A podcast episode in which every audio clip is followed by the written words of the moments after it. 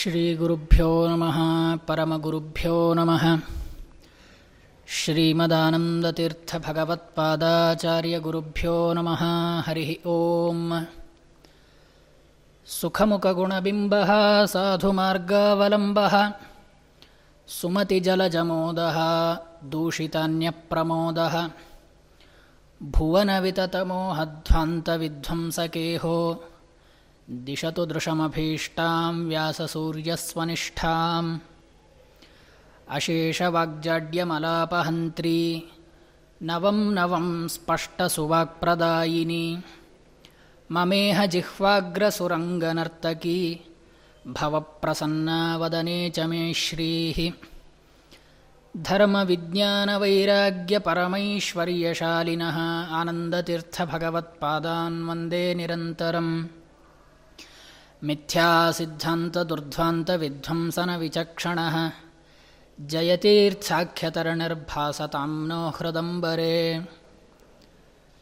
अर्थिकल्पितकल्पोऽयं प्रत्यर्थिगजकेसरी व्यासतीर्थगुरुर्भूयादस्मदिष्टार्थसिद्धये तपोविद्याविरक्त्यादिसद्गुणोघाकरानहं वादिराजगुरून् वन्दे हयग्रीवदयाश्रयान् प्रणमत्कामधेनुञ्च भजत्सुरतरूपमं श्रीभावबोधकृत्पादचिन्तामणिमुपास्महे पूज्याय राघवेन्द्राय सत्यधर्मरताय च भजतां कल्पवृक्षाय नमतां कामधेनवे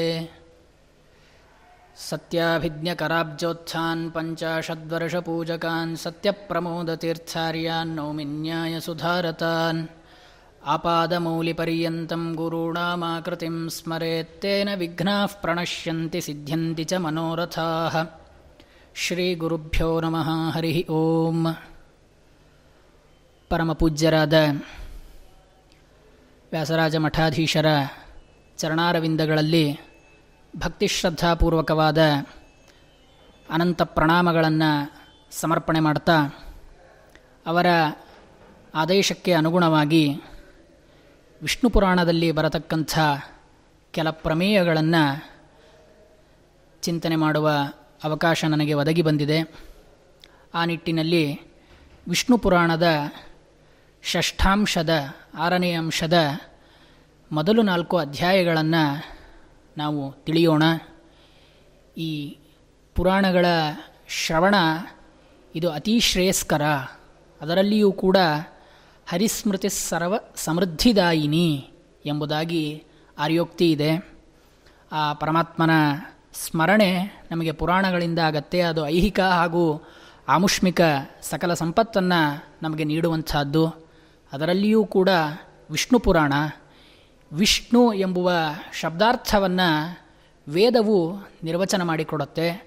ಆ ಶಬ್ದದ ನಿರ್ವಚನ ಹೇಗೆ ಅಂತಂದರೆ, ನಕಾರೋ ಬಲಂ ಶಕಾರಃ ಪ್ರಾಣ ಆತ್ಮ ಎಂಬುದಾಗಿ ನಕಾರಕ್ಕೆ ವಿಷ್ಣು ಎಂಬುವ ಶಬ್ದದಲ್ಲಿ ಇರತಕ್ಕಂಥ ನಕಾರ ಬಲವನ್ನು ತಿಳಿಸಿಕೊಟ್ಟರೆ, ಶಕಾರ ಇದು ಚೇಷ್ಟೆ ಅಂದರೆ ವ್ಯಾಪಾರವನ್ನು ತಿಳಿಸಿಕೊಡುವಂಥದ್ದು. ನಕಾರ ಹಾಗೂ ಶಕಾರಗಳಿಗೆ ಅರ್ಥವನ್ನು ವೇದ ತಿಳಿಸಿಕೊಟ್ಟಿತು. ಆದರೆ ಅಲ್ಲಿ ಇರತಕ್ಕಂಥ ವಿ ಎಂಬುವ ಉಪಸರ್ಗವಾಗಲಿ ಉನ್ ಪ್ರತ್ಯಯವಾಗಲಿ ಯಾವ ಅರ್ಥದಲ್ಲಿ ಅಂತಂದರೆ, ವಿ ಎಂಬುವ ಉಪಸರ್ಗ ಅದು ಅತಿಶಯ, ಆ ಬಲ ಹಾಗೂ ಆ ಚೇಷ್ಟೆ ಅಂದರೆ ವ್ಯಾಪಾರ, ಇವುಗಳ ಆಧಿಕ್ಯ ಭಗವಂತನಲ್ಲಿ ಉಂಟು, ಅದು ಅವನ ಸ್ವಭಾವ ಎಂಬುದಾಗಿ ವಿಷ್ಣು ಶಬ್ದದ ನಿರ್ವಚನವನ್ನು ವೇದ ನಮಗೆ ಮಾಡಿಕೊಟ್ಟ ನಿಟ್ಟಿನಲ್ಲಿ ಈ ಷಷ್ಠಾಂಶದ ಮೊದಲು 4 ಅಧ್ಯಾಯಗಳಲ್ಲಿ ಅದು ಮೈತ್ರೇಯ ಹಾಗೂ ಪರಾಶರರ ಸಂವಾದ. ಆ ಮೈತ್ರೇಯರು ಪ್ರಶ್ನೆ ಮಾಡ್ತಾ ಇದ್ದಾರೆ ಪರಾಶರರನ್ನು ಕುರಿತು. ವ್ಯಾಖ್ಯಾತ ಭವತ ಸರ್ಗ ವಂಶಮನ್ವಂತರ ಸ್ಥಿತಿ ವಂಶಾನುಚರಿತಂ ಚೈವ ವಿಸ್ತರೇಣ ಮಹಾಮುನೇ. ಆ ಮೈತ್ರೇಯ ಮುನಿಗಳು ಪರಾಶರ ಮುನಿಗಳನ್ನು ಕುರಿತು ಪ್ರಶ್ನೆ ಮಾಡ್ತಾ ಇದ್ದಾರೆ. ಮಹಾಮುನಿಗಳಾದ ಪರಾಶರರೇ, ತಾವು ಇಲ್ಲಿಯವರೆಗೂ ನನ್ನನ್ನು ಕುರಿತು ಆ ಸೃಷ್ಟಿಯ ಪ್ರಕರಣವನ್ನು, ಮನ್ವಂತರಗಳ ಕಥೆಗಳನ್ನು, ವಂಶ ಹಾಗೂ ಅನುವಂಶಗಳ ಚರಿತ್ರೆ ಇವುಗಳೆಲ್ಲವನ್ನೂ ಕೂಡ ನನಗೆ ವಿಸ್ತಾರವಾಗಿ ನಿರೂಪಣೆ ಮಾಡಿದ್ದೀರಿ. ಈಗಲಾದರೂ ಕೂಡ ನನಗೆ ಆ ಮಹಾಪ್ರಳಯ, ಆ ಭಗವಂತನ ಜನ್ಮಾದ್ಯಸ್ಯೇತಃ ಎಂಬುವ ಸೂತ್ರದಲ್ಲಿ ಹೇಳಲ್ಪಟ್ಟ ಸೃಷ್ಟಿಯಾದ್ಯಷ್ಟಕರ್ತೃತ್ವ ಏನಿದೆಯೋ ಅದರಲ್ಲಿ ಒಂದಾದ ಆ ಲಯಕರ್ತೃತ್ವ ಅದನ್ನು ನಾನು ಚೆನ್ನಾಗಿ ಆ ಭಗವಂತನಲ್ಲಿ ತಿಳಿಯುವ ಇಚ್ಛೆಯುಳ್ಳವನಾಗಿದ್ದೇನೆ. ಆದ್ದರಿಂದ ನೀವು ಆ ಜಗತ್ತಿನ ಉಪಸಂಹಾರವನ್ನು ಯಥಾವತ್ತಾಗಿ ನಿಮ್ಮಿಂದ ಕೇಳಲು ನಾನು ಇಚ್ಛೆಪಟ್ಟಿದ್ದೇನೆ. ಆದ್ದರಿಂದ ಕೃಪೆ ಮಾಡಿ ನನಗೆ ನೀವು ಅದನ್ನು ಹೇಳಬೇಕು ಎಂಬುದಾಗಿ ಹೇಳಿದಾಗ ಪರಾಶರರು ಆ ಸಂದರ್ಭದಲ್ಲಿ ಮೈತ್ರೇಯರನ್ನು ಕುರಿತು ಹೇಳ್ತಾರೆ. ಮೈತ್ರೇಯ ಶ್ರೂಯತಾಮ್ಮತ್ತಃ ಯಥಾವದುಪಸಂಹೃತಿ ಕಲ್ಪಾಂತೆ ಪ್ರಾಕೃತೆ ಚೈವ ಪ್ರಳಯೋ ಜಾಯತೆ ಯಥಾ ಅಹೋರಾತ್ರಂ ಪಿತॄಣಾಂ ತು ಮಾಸೋಬ್ಧಸ್ತ್ರಿದಿವೌಕಸಾಂ ಚತುರ್ಯುಗ ಸಹಸ್ರೇ ತು ಬ್ರಹ್ಮಣೋ ವೈ ದ್ವಿಜೋತ್ತಮ. ಆ ಪರಾಶರರು ಮೈತ್ರೇಯರನ್ನು ಕುರಿತು ಹೇಳ್ತಾರೆ, ಚತುರ್ಮುಖನ ದಿನದ ಅವಸಾನ ರೂಪವೇ ಈ ಕಲ್ಪಾವಸಾನ. ಆ ಕಲ್ಪಾವಸಾನದಲ್ಲಿ ಮಹಾಪ್ರಳಯ ಕಾಲದಲ್ಲಿಯೂ ಕೂಡ ಆ ಜಗತ್ತನ್ನು ಆ ಭಗವಂತ ಹೇಗೆ ಉಪಸಂಹಾರ ಮಾಡ್ತಾನೆ, ಜಗತ್ತಿನ ಉಪಕ್ರಮವೂ ಕೂಡ ಆ ಪರಮಾತ್ಮನಿಂದಲೇ ಆದದ್ದು, ಅದರ ಉಪಸಂಹಾರವನ್ನು ಪರಮಾತ್ಮ ಯಾವ ಬಗೆಯಿಂದ ಮಾಡ್ತಾನೆ ಆ ಪ್ರಕಾರವನ್ನು ನಿನ್ನನ್ನು ಕುರಿತು ಹೇಳ್ತೇನೆ. ಆ ಕಲ್ಪದ ಅವಸಾನವನ್ನು, ಮಹಾಪ್ರಳಯವನ್ನು ತಿಳಿಸುವ ಸಂದರ್ಭದಲ್ಲಿ ಇಲ್ಲಿ ಕಾಲಗಳ ಪರಿಮಿತಿಯ ವಿವರಣೆಯನ್ನು ಕೂಡ ಆ ಪರಾಶರರು ಮೈತ್ರೇಯರನ್ನು ಕುರಿತು ತಿಳಿಸ್ತಾ ಇದ್ದಾರೆ. ಮಾನವರ ಒಂದು ಮಾಸ ಅಂದರೆ ಒಂದು ತಿಂಗಳು ಏನಿದೆಯೋ ಹಗಲು ರಾತ್ರಿಗಳ ಗಣನೆ ಮಾಡಿದಾಗ ಅದು ಒಂದು ದಿವಸ ಅಂತ ಆಗತ್ತೆ. ಆ ಮಾನವರ 30 ದಿವಸ ಅಂದರೆ ಒಂದು ತಿಂಗಳು ಪಿತೃಗಳಿಗೆ ಒಂದು ಹಗಲು ಹಾಗೂ ಇರುಳು. ಪಿತೃಗಳಿಗೆ ಒಂದು ದಿವಸ ಅಂದರೆ ಮಾನವರ ಒಂದು ಮಾಸ. ಮಾನವರ ಒಂದು ಸಂವತ್ಸರ ದೇವತೆಗಳಿಗೆ ಒಂದು ಹಗಲಿರುಳು ಅಂದರೆ ಒಂದು ದಿವಸ. 4 ಯುಗಗಳ ಸಾವಿರಗಳು ಎರಡಾದರೆ ಅದು ಚತುರ್ಮುಖ ಬ್ರಹ್ಮನಿಗೆ ಒಂದು ಹಗಲಿರುಳು ಎಂಬುದಾಗಿ ತಿಳಿಸಿ, ಇನ್ನು ಚತುರ್ಯುಗಗಳ ಪ್ರಮಾಣವನ್ನು ತಿಳಿಸ್ತಾ ಇದ್ದಾರೆ. ಕೃತ, ತ್ರೇತ, ದ್ವಾಪರ ಮತ್ತು ಕಲಿ ಎಂಬುದಾಗಿ 4 ಯುಗಗಳು. ಮನುಷ್ಯರ 360 ಸಂವತ್ಸರಗಳು ದೇವತೆಗಳಿಗೆ ಒಂದು ಸಂವತ್ಸರ ಎಂಬುದಾಗಿ ಹೇಳಿ, ಮೊದಲು ಆ ಕೃತ, ದ್ವಾಪರ, ತ್ರೇತ ಹಾಗೂ ಕಲಿ ಈ ಯುಗಧರ್ಮಗಳನ್ನು ನನಗೆ ನೀವು ತಿಳಿಸಿಕೊಡಿ ಎಂಬುದಾಗಿ ಪ್ರಶ್ನೆ ಮಾಡಿದಾಗ, ಅವುಗಳಲ್ಲಿ ಯಾವ ಯುಗ ಮತ್ತೊಂದು ಯುಗಕ್ಕೆ ಹೋಲುತ್ತದೆ ಅಂತಂದರೆ ಆ 2 ಯುಗಗಳಲ್ಲಿ ಇರತಕ್ಕಂಥ ಗುಣಧರ್ಮಗಳೇನು, ಅವುಗಳಲ್ಲಿ ಸಾಧಾರಣತೆ ಯಾವ 2 ಯುಗಗಳಲ್ಲಿ ಕಂಡುಬರುತ್ತೆ ಎಂಬುದಾಗಿ ಪ್ರಶ್ನೆ ಮಾಡಿದಾಗ ಆ ಮೈತ್ರೇಯರು ಮತ್ತೆ ಈ ರೀತಿ ಪರಾಶರರನ್ನು ಕುರಿತು ಪ್ರಶ್ನೆ ಮಾಡಿದರು. ಆ ಸಂದರ್ಭದಲ್ಲಿ ಪರಾಶರರು ಉತ್ತರವನ್ನು ಕೊಡ್ತಾ ಇದ್ದಾರೆ. ಮೊದಲನೆಯದಾದ ಚತುರ್ಯುಗಗಳಲ್ಲಿ ಮೊದಲನೆಯದಾದ ಕೃತಯುಗ ಹಾಗೂ ಕೊನೆಯ ಯುಗ, ಅಂತಿಮ ಯುಗ ಕಲಿಯುಗ, ಇವುಗಳನ್ನು ಬಿಟ್ಟು ಸ್ವರೂಪದಿಂದ ಒಂದು ಯುಗಕ್ಕೆ ಮತ್ತೊಂದು ಯುಗದ ಜೊತೆಗೆ ಹೋಲಿಕೆ ಅಂದರೆ ಅವುಗಳಲ್ಲಿ ಸಾರೂಪ್ಯ ಎಂಬುವ ಅಂಶವುಂಟು. ಮೊದಲನೆಯದಾದ ಕೃತಯುಗದಲ್ಲಿ ಬ್ರಹ್ಮನಿಂದ ಜಗತ್ಸೃಷ್ಟಿ ಯಾವ ಕಾಲದಲ್ಲಿ ಆಯಿತೋ ಅದೇ ಬ್ರಹ್ಮನಿಂದ ಕೊನೆಯ ಕಲಿಯುಗದಲ್ಲಿ ಜಗದುಪಸಂಹಾರವೂ ಕೂಡ ಅಂದರೆ ಜಗತ್ತಿನ ನಾಶರೂಪವಾದ ಕ್ರಿಯೆಯೂ ಕೂಡ ಆ ಬ್ರಹ್ಮನಿಂದಲೇ ಆಗತಕ್ಕದ್ದು. ಆದ್ದರಿಂದ ಈ ಕಲಿಯುಗದ ಸ್ವರೂಪವನ್ನು ನೀನು ವಿಶೇಷವಾಗಿ ಪ್ರಶ್ನೆ ಮಾಡಿದ್ದಿ, ಈ ಕಲಿಯುಗದ ಗುಣಧರ್ಮಗಳನ್ನು ಹೇಳಿ ಎಂಬುದಾಗಿ. ಕಲೆ ಸ್ವರೂಪಂ ಭಗವನ್ ವಿಸ್ತರಾದ್ ವಕ್ತುಮರ್ಹಸಿ ಧರ್ಮಶ್ಚತುಷ್ಪಾತ್ ಭಗವಾನ್ ಯಸ್ಮಿನ್ ವಿಪ್ಲವಮೃಚ್ಛತಿ. ಧರ್ಮಕ್ಕೆ 4 ಪಾದ. ಆ ಚತುಷ್ಪಾತ್ 4 ಕಾಲುಗಳುಳ್ಳ ಧರ್ಮವು ಯಾವ ಕಾಲದಲ್ಲಿ ಸಂಪೂರ್ಣ ನಾಶವನ್ನು ಹೊಂದತ್ತೆ ಎಂಬುದನ್ನು ನನಗೆ ದಯಮಾಡಿ ಹೇಳಿ ಎಂಬುದಾಗಿ ಪ್ರಶ್ನೆ ಮಾಡಿದಾಗ ಪರಾಶರರು ಹೇಳ್ತಾ ಇದ್ದಾರೆ. ಕಲೆ ಸ್ವರೂಪಂ ಮೈತ್ರೇಯ ಯದ್ಭವಾನ್ ಶ್ರೋತುಮಿಚ್ಛತಿ ತನ್ನಿಬೋಧ ಸಮಾಸೇನ ವರ್ತತೆ ಯನ್ಮಹಾಮುನೇ. ಆ ಕಲಿಯ ಸ್ವರೂಪವನ್ನು ನೀನು ಕೇಳಲು ಇಚ್ಛೆಪಟ್ಟಿದ್ದಿ, ಅದನ್ನು ನಾನು ನಿನಗೆ ತಿಳಿಸ್ತೇನೆ. ಕಲಿಯುಗದಲ್ಲಿ ನರರಿಗೆ ಆ ಬ್ರಾಹ್ಮಣ್ಯ ಮೊದಲಾದ ಏನು ವರ್ಣಾಶ್ರಮ ಧರ್ಮಗಳುಂಟೋ ಅಥವಾ ಬ್ರಹ್ಮಚರ್ಯ, ಗಾರ್ಹಸ್ಥ್ಯ, ವಾನಪ್ರಸ್ಥ ಹಾಗೂ ಸನ್ಯಾಸ ಎಂಬುದಾಗಿ ಯಾವ ಆಶ್ರಮಗಳಿವೆಯೋ ಈ ಎಲ್ಲ ಆಶ್ರಮಗಳನ್ನು ಅವರು ಮನಬಂದಂತೆ ಆಚರಿಸುತ್ತಾರೆ ಅಂತಂದರೆ ಬ್ರಾಹ್ಮಣರು ತಮ್ಮ ವರ್ಣಾಶ್ರಮಕ್ಕೆ ಉಚಿತವಾದ ಕ್ರಿಯೆಗಳನ್ನಾಗಲಿ, ಬ್ರಹ್ಮಚಾರಿಗಳು ತಮ್ಮ ವರ್ಣಕ್ಕೆ ಉಚಿತವಾದ ಕ್ರಿಯೆಗಳನ್ನು, ಬ್ರಹ್ಮಚಾರಿಗಳು ಸನ್ಯಾಸಿಗಳಾಗಲಿ ಬೇರೆ ಯಾವ ವರ್ಣದವರಾದರೂ ಕೂಡ ತಮ್ಮ ವರ್ಣಾಶ್ರಮಕ್ಕೆ ಉಚಿತವಾದ ಕ್ರಿಯೆಗಳನ್ನು ಸಾಕಲ್ಯೇನ ಮಾಡುವುದರಲ್ಲಿ ಅಸಮರ್ಥರಾಗ್ತಾರೆ. ಕಲಿಯುಗದಲ್ಲಿ ಯಾವ ಕುಲದಲ್ಲಿ ಹುಟ್ಟಿದವನಾದರೂ ಕೂಡ ಅವನು ಬ್ರಾಹ್ಮಣನೇ ಆಗಿರಬಹುದು, ಕ್ಷತ್ರಿಯನೇ ಆಗಿರಬಹುದು, ವೈಶ್ಯನೇ ಆಗಿರಬಹುದು, ಶೂದ್ರನೇ ಆಗಿರಬಹುದು, ಯಾರೇ ಆಗಿದ್ದರೂ ಕೂಡ ಯಾವ ಕುಲದಲ್ಲಿ ಹುಟ್ಟಿದವನಾದರೂ ಕೂಡ ಅವನು ಬಲಿಷ್ಠನಾದ, ಅವನು ಸ್ವರೂಪತಃ ಅವನಲ್ಲಿ ಬಲ, ಅದು ದುಡ್ಡಿನಿಂದಾಗಲಿ ಅಥವಾ ಬೇರೆ ಕುಲದಿಂದಾಗಲಿ ಅಥವಾ ಇನ್ನೂ ಬೇರೆ ಕುಟಿಲ ಬುದ್ಧಿಯಿಂದ ಅವನು ಬಲವನ್ನು ಸಂಪಾದನೆ ಮಾಡಿದ್ದ ಅಂತಂದರೆ ಅವನೇ ಎಲ್ಲರಿಗೆ ನಿಯಾಮಕನಾಗ್ತಾನೆ ಎಂಬುವ ಅಂಶವನ್ನು ಪರಾಶರರು ಇಲ್ಲಿ ತಿಳಿಸ್ತಾರೆ. ಯತ್ರ ಯತ್ರ ಕುಲೇ ಜಾತೋ ಬಲಿ ಸರ್ವೇಶ್ವರ ಕಲೋ ಸರ್ವೇಭ್ಯ ಏವ ವರ್ಣೇಭ್ಯೋ ಯೋಗ್ಯ ಕನ್ಯಾವರೋಧನೆ. ಧನವುಳ್ಳವನೇ ಸರ್ವವರ್ಣಗಳಿಂದಲೂ ಕೂಡ ಶ್ರೇಷ್ಠ ಅಂತಾಗ್ತಾನೆ. ಅವನು ಬ್ರಾಹ್ಮಣನಾದವನು ಬ್ರಾಹ್ಮಣ ಕನ್ಯೆಯನ್ನೇ ಅಥವಾ ಕ್ಷತ್ರಿಯನಾದವನು ಕ್ಷತ್ರಿಯರನ್ನೇ ವಿವಾಹ ಮಾಡಿಕೊಳ್ಳಬೇಕು ಎಂಬುವ ನಿಯಮಕ್ಕೆ ಅವನು ಒಳಪಡೋದಿಲ್ಲ. ಮೈತ್ರೇಯ, ಯಾವ ನುಡಿಯನ್ನು ಆಡಿದರೂ ಕೂಡ ಅದೇ ಕಲಿಯುಗದಲ್ಲಿ ಶಾಸ್ತ್ರ. ತಮ್ಮ ಮನಬಂದಂತೆ ಯಾರೇ ಒಬ್ಬ ವ್ಯಕ್ತಿ ತನ್ನ ಮನಬಂದಂತೆ ತನ್ನ ಧರ್ಮಶಾಸ್ತ್ರವನ್ನು ತನ್ನ ಅನುಕೂಲಕ್ಕೆ ಅವನು ಒಳಮಾಡಿಕೊಂಡು ಕೆಲವು ನುಡಿಗಳನ್ನು ಆಡಿದ ಅಂತಂದರೆ ಅದೇ ಶಾಸ್ತ್ರ ಎಂಬುದಾಗಿ ಕಲಿಯುಗದಲ್ಲಿ ಕರೆಯಲ್ಪಡುತ್ತದೆ. ವಿಧಿಕ್ರಮಾದಿಗಳಿಲ್ಲದೆ ಮನಸ್ಸಿಗೆ ಇಷ್ಟವಾದ ಅನುಷ್ಠಾನಗಳಿಂದ ಅವರು ಉಪವಾಸವನ್ನು ಆಚರಣೆ ಮಾಡಿದರು. ಅಂದರೆ ಉದಾಹರಣೆಗೆ ಅವನಿಗೆ ಏನೋ ಇಂದು ಸಮಸ್ಯೆ ಆಯಿತು, ಆರೋಗ್ಯದಲ್ಲಿ ಸಮಸ್ಯೆ ಆಗಿದೆ, ಆರೋಗ್ಯದಲ್ಲಿ ಸಮಸ್ಯೆ ಆದದ್ದರಿಂದ ಅವನು ಇಂದು ಉಪವಾಸ ಇದ್ದ. ಅದೇ ಅವನಿಗೆ ಅದರಿಂದ ಧರ್ಮ ಬರಲಿ, ಅದೇ ಉಪವಾಸ ವ್ರತ ಎಂಬುದಾಗಿ ಪರಿಗಣನೆ ಮಾಡಬೇಕು ಎಂಬುವ ಪರಿಸ್ಥಿತಿ ಕಲಿಯುಗದಲ್ಲಿ ಬರುತ್ತೆ.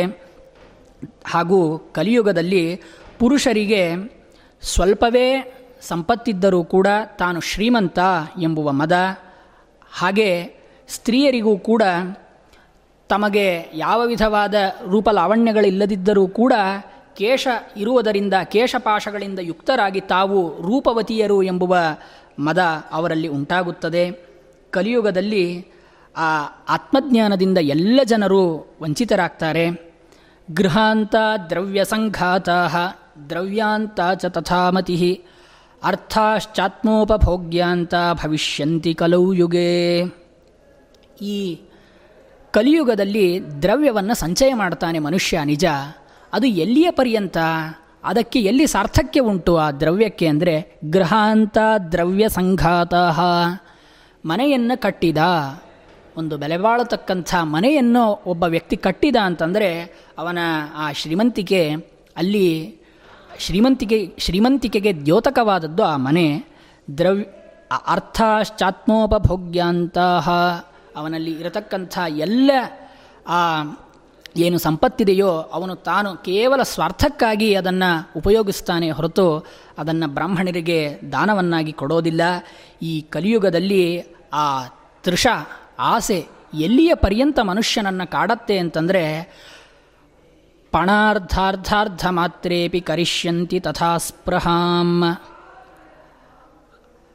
ಕಪರ್ದಿಕೆ ಅಂತಂದರೆ ಕವಡೆ, ಅರ್ಧ ಕವಡೆಯ ಆಸೆಯೂ ಮನುಷ್ಯನಿಗೆ ಬಿಡೋದಿಲ್ಲ. ಆ ಕವಡೆಯೂ ಕೂಡ ನನಗೆ ಬೇಕು ಎಂಬುದಾಗಿ ಆ ಮನುಷ್ಯನಿಗೆ ಅಷ್ಟು ಆ ತೃಷೆ ಎಂಬುದು ಬಾಧಿಸುತ್ತದೆ. ಹಾಗೆ ಮತ್ತೆ ಇನ್ನೂ ಒಂದು ವಿಧವಾದ ಮನೋಭಾವನೆ ಈಗ ಸಾಮಾನ್ಯ ಸಮಾಜದಲ್ಲಿ ನಾವು ನೋಡ್ತಾ ಇದ್ದೇವೆ. ಕಲಿಗಾಲದಲ್ಲಿ ಎಲ್ಲ ವರ್ಣದವರಲ್ಲಿಯೂ ಕೂಡ ಸಾಂಕರ್ಯ ಉಂಟಾಗುತ್ತದೆ. ವರ್ಣಸಾಂಕರ್ಯ ಇದು ಮಹಾದೋಷ. ಇದನ್ನು ಆ ಪರಾಶರರು ಮೈತ್ರೇಯರನ್ನು ಕುರಿತು ಹೇಳ್ತಾ ಇದ್ದಾರೆ. ಏನು ಅಂತಂದರೆ ಸಮಾನಂ ಪೌರುಷಂ ಚೇತೋ ಭಾವಿ ವಿಪ್ರೇಷು ವೈಕಲೌ ಕ್ಷೀರಪ್ರದಾನ ಸಂಬಂಧಿ ಭಾವಿ ಗೋಷು ಚ ಗೌರವಂ. ಒಬ್ಬ ಬ್ರಾಹ್ಮಣ ವ್ಯಕ್ತಿ ಇದ್ದಾನೆ, ಒಬ್ಬ ಶೂದ್ರ ವ್ಯಕ್ತಿ ಇದ್ದಾನೆ. ಆವಾಗ ಅವರಿಬ್ಬರಲ್ಲಿ ಪರಸ್ಪರ ಸಂಭಾಷಣೆ ನಡೆಯುತ್ತಂತೆ. ನೀನು ಯಾಕೆ ಉತ್ತಮ, ನಾನು ಯಾಕೆ ಅಧಮ, ನಿನ್ನಲ್ಲಿಯೂ ಪುರುಷತ್ವ ಉಂಟು, ನನ್ನಲ್ಲಿಯೂ ಪುರುಷತ್ವ ಇದೆ ಅಂತಂದಮೇಲೆ ನಮ್ಮಿಬ್ಬರಲ್ಲಿಯೂ ಕೂಡ ಪುರುಷತ್ವ ಸಮಾನ, ಆದ್ದರಿಂದ ಬ್ರಾಹ್ಮಣರು ನಮಗಿಂತ ಹೆಚ್ಚು ಯಾಕೆ, ಬ್ರಾಹ್ಮಣರೆಲ್ಲರೂ ಕೂಡ ಬ್ರಾಹ್ಮಣರೂ ಸಮಾನ, ಶೂದ್ರರೂ ಸಮಾನ ಅಂದಮೇಲೆ ವರ್ಣಗಳಲ್ಲಿ ಏಕರೂಪತೆಯನ್ನು ತರಬೇಕು ಎಂಬುದಾಗಿ ಈ ಅನಾದರ ಬುದ್ಧಿಯಿಂದ ಕೂಡಿದ ಮನಸ್ಸು ಶೂದ್ರಾದಿಗಳಿಗೆ ಬ್ರಾಹ್ಮಣರ ವಿಷಯದಲ್ಲಿ ಬರುತ್ತೆ. ಆದ್ದರಿಂದ ಈ ಗೋವು ಸರ್ವಶ್ರೇಷ್ಠ ಪ್ರಾಣಿ ಎಂಬುದಾಗಿ ನಾವು ನಮ್ಮ ಭಾರತೀಯ ಪದ್ಧತಿಯಲ್ಲಿ ಕಾಣೋದುಂಟು. ಆದರೆ ಗೋವಿಗೆ ಸ್ಥಾನವನ್ನು ಈ ಕಲಿಯುಗದಲ್ಲಿ ಇನ್ನೂ ಮುಂದಿನ ಕಾಲದಲ್ಲಿ ನಾವು ಕಾಣುವ ಪರಿಸ್ಥಿತಿ ಎದುರು ಬಂದೀತು ಅಂತ ಈ ವಿಷ್ಣು ಪುರಾಣ ನಮಗೆ ಎಚ್ಚರ ಕೊಡುತ್ತೆ. ಕ್ಷೀರ ಪ್ರಧಾನ ಸಂಬಂಧಿ ಭಾವಿಗೋಷು ಚ ಗೌರವಂ ಅಂತಂದರೆ ಹಾಲು ಯಾವುದು ಕೊಡುತ್ತೆ, ಎಮ್ಮೆ ಮುಂತಾದ ಪ್ರಾಣಿಗಳು ಕೂಡ ಹಾಲನ್ನು ಕೊಡುತ್ತೆ. ಆದ್ದರಿಂದ ಗೋವುಗಳನ್ನೇ ನಾವು ಯಾಕೆ ಸತ್ಕಾರ ಮಾಡಬೇಕು? ಈ ಗೋವು ಕೂಡ ನಮಗೆ ಹಾಲನ್ನು ಕೊಡುತ್ತೆ, ಎಮ್ಮೆ ಮುಂತಾದ ಪ್ರಾಣಿಗಳು ಕೂಡ ಹಾಲನ್ನು ಕೊಡುತ್ತೆ ಅಂತಂದ ಮೇಲೆ ಆ ಗೋವನ್ನು ಮಾತ್ರ ಯಾಕೆ ನಾವು ಸತ್ಕಾರ ಬುದ್ಧಿಯಿಂದ ನೋಡಬೇಕು ಎಂಬುವ ಬುದ್ಧಿ ಇಲ್ಲಿ ಬರೋದುಂಟು. ಈ ಕಲಿಯುಗದಲ್ಲಿ ಅನಾವೃಷ್ಟಿಯ ಭಯದಿಂದ ಕೂಡಿದ ಎಲ್ಲ ಪ್ರಜೆಗಳು ಕೂಡ ಆ ಹಸಿವಿನ ಒಂದು ಭಯದಿಂದ ಎಲ್ಲರೂ ವ್ಯಾಕುಲಚಿತ್ತರಾಗಿ ಯಾವಾಗ ಮೋಡವು ಬರಬಹುದು, ನಮಗೆ ವೃಷ್ಟಿಯಾಗಬಹುದು ಎಂಬುವ ನಿರೀಕ್ಷೆಯಿಂದ ಎಲ್ಲರೂ ಕೂಡ ಪರಿತಪಿಸ್ತಕ್ಕಂಥ ಸ್ಥಿತಿ ಎದುರುಂಟಾಗುವುದು. ಮಾನವರು ತಾಪಸರಂತೆ, ಋಷಿಮುನಿಗಳಂತೆ ಗೆಡ್ಡೆ ಗಣಸು ಮುಂತಾದವುಗಳನ್ನೇ ಆಹಾರಗಳನ್ನು ಉಳ್ಳವರಾಗಿ ಅವರು ತಮ್ಮ ಕಾಯವನ್ನು ಕ್ಲೇಶಕ್ಕೆ ಒಳಪಡಿಸ್ತಾರೆ. ಕಲಿಯುಗದಲ್ಲಿ ಮಾನವರು ಸುಖ ಸಂತೋಷದಿಂದ ಇಲ್ಲದೆ ದಯಾಶೂನ್ಯರಾಗಿ ಕಷ್ಟವನ್ನೇ ಯಾವಾಗಲೂ ಹೊಂದುವರು ಎಂಬುದಾಗಿ ತಿಳಿಸಿ, ಮುಂದೆ ಅಸ್ನಾನ ಭೋಜಿನೋ ನಾಗ್ನಿದೇವತಾ ಅತಿಥಿ ಪೂಜನಂ ಕರಿಷ್ಯಂತಿ ಕಲವು ಪ್ರಾಪ್ತೆ ನಚ ಪಿಂಡೋದಕ ಕ್ರಿಯಾಂ. ಈ ಕಲಿಯುಗದ ಮತ್ತೊಂದು ಸಮಸ್ಯೆ ಏನು ಅಂತ ಪ್ರಶ್ನೆ ಬಂದರೆ, ನರರು ಈ ಕಲಿಕಾಲದಲ್ಲಿ ಸ್ನಾನವನ್ನೇ ಮಾಡದೆ ತಮ್ಮ ಭೋಜನಾದಿ ಕ್ರಿಯೆಗಳನ್ನು ಮಾಡ್ತಾರೆ. ಅಗ್ನಿ, ದೇವರು, ಅತಿಥಿಗಳು, ಅಭ್ಯಾಗತರು ಈ ಯಾವ ವ್ಯಕ್ತಿಗಳನ್ನು ಕೂಡ ಅವರು ಪೂಜ್ಯ ದೃಷ್ಟಿಯಿಂದ ನೋಡೋದಿಲ್ಲ. ಅವರಲ್ಲಿ ಪೂಜ್ಯ ಭಾವನೆಯನ್ನು ಹೊಂದಿ ಅವರನ್ನು ಆದರೋಪಚಾರಗಳಿಂದ ಸತ್ಕರಿಸೋದಿಲ್ಲ. ಮತ್ತು ಪಿತೃಗಳಿಗೆ ತಮ್ಮ ಪುತ್ರನಾದವನ ಅವಶ್ಯ ಕರ್ತವ್ಯವಾದ ಶ್ರಾದ್ದಾದಿ ಕ್ರಿಯೆಗಳನ್ನು ಕೂಡ ಈ ವ್ಯಕ್ತಿ ಮಾಡೋದಿಲ್ಲ. ಕಲಿಗಾಲದಲ್ಲಿ ಸ್ತ್ರೀಯರು ವಿಷಯ ಪದಾರ್ಥಗಳಲ್ಲಿ ಆಸಕ್ತಿ ಉಳ್ಳವರಾಗಿ ಬಹು ಸಂತಾಪವನ್ನು ಉಳ್ಳವರಾಗ್ತಾರೆ. ಸ್ವಲ್ಪವೇ ಪುಣ್ಯ ಅಲ್ಲಿ ಇಲ್ಲಿ ಯಜ್ಞ ಯಾಗಾದಿಗಳಿಂದ ನಮಗೆ ತೋರಿ ಬರುತ್ತೆ. ಬ್ರಹ್ಮಚಾರಿಗಳಾದರೂ ಕೂಡ ವೇದವ್ರತಗಳ ಆಚರಣೆ ಇಲ್ಲದೆ ಯಾವಾಗಲೂ ಕೂಡ ವಿಷಯಲಂಪಟರಾಗಿರ್ತಾರೆ. ಗೃಹಸ್ಥರು ತಮ್ಮ ವರ್ಣಾಶ್ರಮೋಚಿತ ಕರ್ಮವಾದ ಹೋಮಾದಿಗಳನ್ನು ಮಾಡದೆ ಅವರೂ ಕೂಡ ವಿಷಯಲಂಪಟರಾಗಿರ್ತಾರೆ. ವಾನಪ್ರಸ್ಥಾಶ್ರಮಿಗಳ ಮತ್ತೊಂದು ಸಿದ್ಧಾಂತ, ಅವರು ಅಗ್ರಾಮ್ಯವಾದ ಅಂತಂದರೆ ಈ ವನ ನಿರ್ಜನ ಪ್ರದೇಶಗಳಲ್ಲಿ ಸಿಗತಕ್ಕಂಥ ಆಹಾರಗಳನ್ನು ಅವರು ಹುಡುಕಿಕೊಂಡು ಹೋಗಬೇಕು ಎಂಬುದಾಗಿ ಶಾಸ್ತ್ರ ತಿಳಿಸುತ್ತೆ. ಆದರೆ ಈ ಕಲಿಯುಗದಲ್ಲಿ ಅವರು ಏನು ಮಾಡ್ತಾರೆ ಅಂದರೆ, ವಾನಪ್ರಸ್ಥಾ ಭವಿಷ್ಯಂತಿ ಗ್ರಾಮ್ಯಾಹಾರ ಪರಿಗ್ರಹ. ಗ್ರಾಮ್ಯ ಆಹಾರಗಳನ್ನು ಈ ವಾನಪ್ರಸ್ಥಾಶ್ರಮಿಗಳು ಸ್ವೀಕಾರ ಮಾಡೋದುಂಟು. ಸನ್ಯಾಸಿಗಳು ತಮ್ಮ ಗೆಳೆತನಕ್ಕೆ ಸಂಬಂಧ ಹೊಂದಿದವರಾಗಿ ಆ ಸನ್ಯಾಸಿಗಳೆಲ್ಲರೂ ಕೂಡ ತಮ್ಮ ಸನ್ಯಾಸತ್ವವನ್ನು ಈ ಕಲಿಯುಗದಲ್ಲಿ ತೊರೀತಾರೆ. ರಾಜರು ಕೂಡ ಪ್ರಜೆಗಳ ರಕ್ಷಣೆಯನ್ನು ಯಥಾವತ್ತಾಗಿ ಮಾಡೋದಿಲ್ಲ. ಪ್ರಜೆಗಳಿಂದ ವಿನಾಕಾರಣ ಶುಲ್ಕವನ್ನು ಅಪಹಾರ ಮಾಡಿ ತಾವು ಆ ಶುಲ್ಕದಿಂದ ತಮ್ಮ ಸ್ವಾರ್ಥ ವೃತ್ತಿಯನ್ನು ಅವರು ಪೋಷಿಸ್ತಾರೆ. ವೈಶ್ಯರಾದವರು ತಮ್ಮ ವರ್ಣಾಶ್ರಮ ಕರ್ಮವಾದ ಕೃಷಿ, ವ್ಯಾಪಾರ ಮುಂತಾದ ವೃತ್ತಿಗಳನ್ನು ಬಿಟ್ಟು ಶೂದ್ರವೃತ್ತಿಯಿಂದ ಶಿಲ್ಪಕರ್ಮವನ್ನು ಆಚರಿಸೋರು ಆಗ್ತಾರೆ ವೈಶ್ಯರು. ಶೂದ್ರರು ಅಧಮರಾಗಿ ಸನ್ಯಾಸದ ವೇಷವನ್ನು ಧಾರಣೆ ಮಾಡಿ, ಛದ್ಮವೇಷ ಅಂತ ನಾವು ಲೋಕದಲ್ಲಿ ಕಾಣೋದುಂಟು, ಆ ಛದ್ಮವೇಷವನ್ನು ಧಾರಣೆ ಮಾಡಿ ಶೂದ್ರರು ತಾವು ತಮ್ಮ ಜೀವನವನ್ನು ನಿರ್ವಹಣೆ ಮಾಡ್ತಾರೆ. ಹಾಗೆ ಕಲಿಯುಗದಲ್ಲಿ ಜೀವಿತಾವಧಿ ಇದು ಅತ್ಯಲ್ಪ. ಕೊನೆಗೆ 20 ವರ್ಷಗಳ ಪರ್ಯಂತ ಈ ಕಲಿಯುಗದಲ್ಲಿ ಮನುಷ್ಯನ ಆಯುರ್ಮಾನ ಇರುತ್ತೆ ಎಂಬುದಾಗಿ ತಿಳಿಸ್ತಾರೆ. ಕೊನೆಗೆ ಆ ಮೈತ್ರೇಯರನ್ನು ಕುರಿತು ಪರಾಶರರು ಹೇಳುವ ಒಂದು ಮಾತು, ಈ ಕಲಿಯುಗವನ್ನು ನಾವು ತಿಳಿಯುವ ಪ್ರಕಾರ ಹೇಗೆ? ಕಲಿಯುಗ ಈಗ ಪ್ರಾಪ್ತವಾಗಿದೆ ಎಂಬುದಾಗಿ ನಾವು ತಿಳಿತೇವೆ.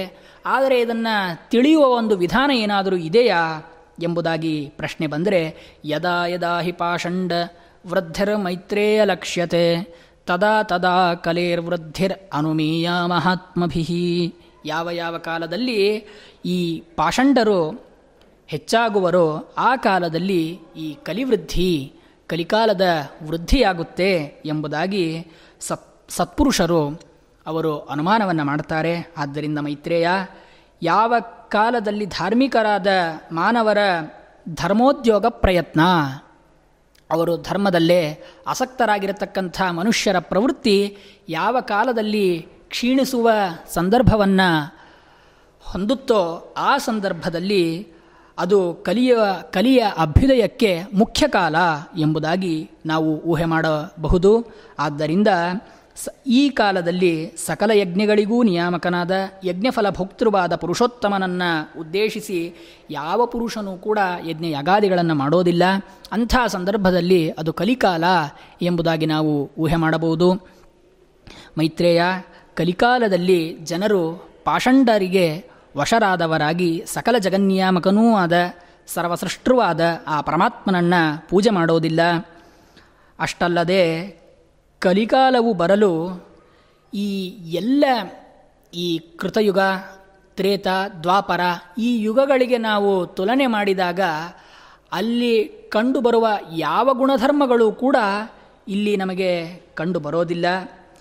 ಯಾವ ಕೃತಯುಗದಲ್ಲಿ ಆ ಸಂಪೂರ್ಣವಾಗಿ ಧರ್ಮ ತಾನು ಸ್ಥಿತವಾಗಿತ್ತೋ, ಜಾಜ್ವಲ್ಯಮಾನವಾಗಿತ್ತೋ ಆ ಧರ್ಮ, ಈ ಕಲಿಕಾಲದಲ್ಲಿ ಸಂಪೂರ್ಣ ನಶಿಸುವ ಒಂದು ಅವಸ್ಥೆಯನ್ನು ತಲುಪಿಬಿಡುತ್ತೆ.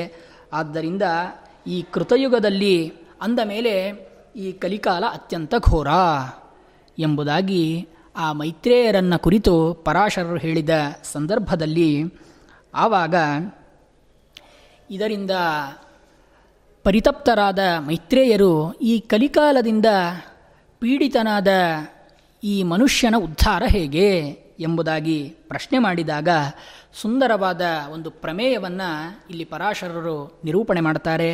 ತತ್ರಾಲ್ಪೇನೈವ ಯತ್ನೇನ ಪುಣ್ಯಸ್ಕಂಧಮನುತ್ತಮಂ ಕರೋತಿ ಯಃ ಕೃತಯುಗೇ ಕ್ರಿಯತೆ ತಪಸಾ ಹಿ ಸಹ. ಯಾವ ವ್ಯಕ್ತಿ ಕೃತಯುಗದಲ್ಲಿ ಕಷ್ಟತಮವಾದ ಕೃಚ್ಛ್ರಚಾಂದ್ರಾಯಣವೇ ಮೊದಲಾದ ಅತೀ ಕಷ್ಟವಾದ ತಪಸ್ಸಿನ ಆಚರಣೆಯಿಂದ ಯಾವ ಪುಣ್ಯದ ರಾಶಿಯನ್ನು ಹೊಂದಲು ಸಮರ್ಥನಾಗ್ತಾನೋ ಅಂತಹ ಉತ್ತಮ ಪುಣ್ಯವನ್ನು ಈ ಕಲಿಕಾಲದಲ್ಲಿ ಈ ಮನುಷ್ಯ ಪರಮಾತ್ಮನ ಸಂಕೀರ್ತನೆ ಮೊದಲಾದ ಚಿಕ್ಕ ಚಿಕ್ಕ ಪ್ರಯತ್ನಗಳಿಂದಲೇ ಸಂಪಾದನೆ ಮಾಡಲು ಸಮರ್ಥ ಎಂಬುದಾಗಿ ತಿಳಿಸಿ ಇಲ್ಲಿಗೆ ಆ ಕಲಿಕಾಲದ ಘೋರ ದುಸ್ಥಿತಿ ಈ ಮನುಷ್ಯನಿಗೆ ಹೇಗೆ ಒದಗಿ ಬರುತ್ತೆ ಎಂಬುದಾಗಿ ಆ ಪರಾಶರರು ಮೈತ್ರೇಯರನ್ನು ಕುರಿತು ತಿಳಿಸಿ ಮುಂದೆ 2ನೇ ಅಧ್ಯಾಯದಲ್ಲಿ ಆ ಪರಾಶರರು ಮೈತ್ರೇಯನನ್ನು ಕುರಿತು ಮತ್ತೆ ಹೇಳ್ತಾರೆ. ಏನು ಅಂತಂದರೆ, ಅಧರ್ಮ ಪ್ರಚುರವಾದ ಈ ಕಲಿಯುಗದಲ್ಲಿ ನಾನು ನಿನಗೆ ಒಂದು ಆಖ್ಯಾಯಿಕೆಯನ್ನು ತಿಳಿಸ್ತೇನೆ. ಅಧರ್ಮ ಪ್ರಚುರವಾದ ಈ ಕಲಿಯುಗದಲ್ಲಿ ಹೇಗೆ ಪುಣ್ಯ ಪ್ರಾಪ್ತವಾದೀತು ಎಂಬುವ ವಿಷಯದಲ್ಲಿ ನಾನು ನಿನಗೆ ಒಂದು ಆಖ್ಯಾಯಿಕೆಯನ್ನು ನಿರೂಪಣೆ ಮಾಡ್ತೇನೆ. ನಾನು ನಿರೂಪಣೆ ಮಾಡೋದು ನನ್ನ ಪುತ್ರನಾದ ವೇದವ್ಯಾಸ ಮಹರ್ಷಿ ಹೇಗೆ ಯಥಾವತ್ತಾಗಿ ನಿರೂಪಣೆ ಮಾಡಿದ್ದಾನೋ ಆ ನಿಟ್ಟಿನಲ್ಲಿ ಯಥಾವತ್ತಾಗಿ ನಿನ್ನನ್ನು ಕುರಿತು ನಿರೂಪಣೆ ಮಾಡ್ತೇನೆ. ಒಂದು ಸಲ ಒಬ್ಬ ಋಷಿಗಳ ತಂಡ ವಿಹಾರ ಮಾಡ್ತಾ ಇದೆ.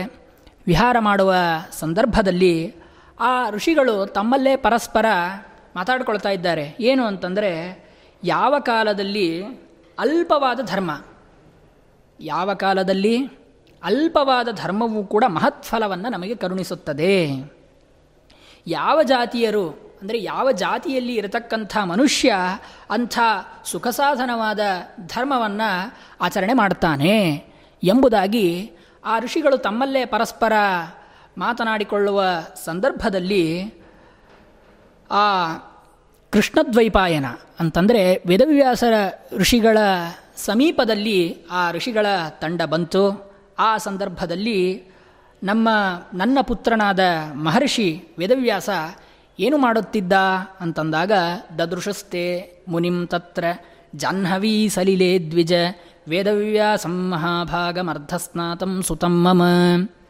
ಆ ಋಷಿಗಳ ತಂಡ ಅಲ್ಲಿ ಬಂದಾಗ ವೇದವ್ಯಾಸ ದೇವರು ಗಂಗಾ ನದಿಯ ತಟದಲ್ಲಿ ಅವರು ಸ್ನಾನವನ್ನು ಮಾಡ್ತಾ ಇದ್ದರು.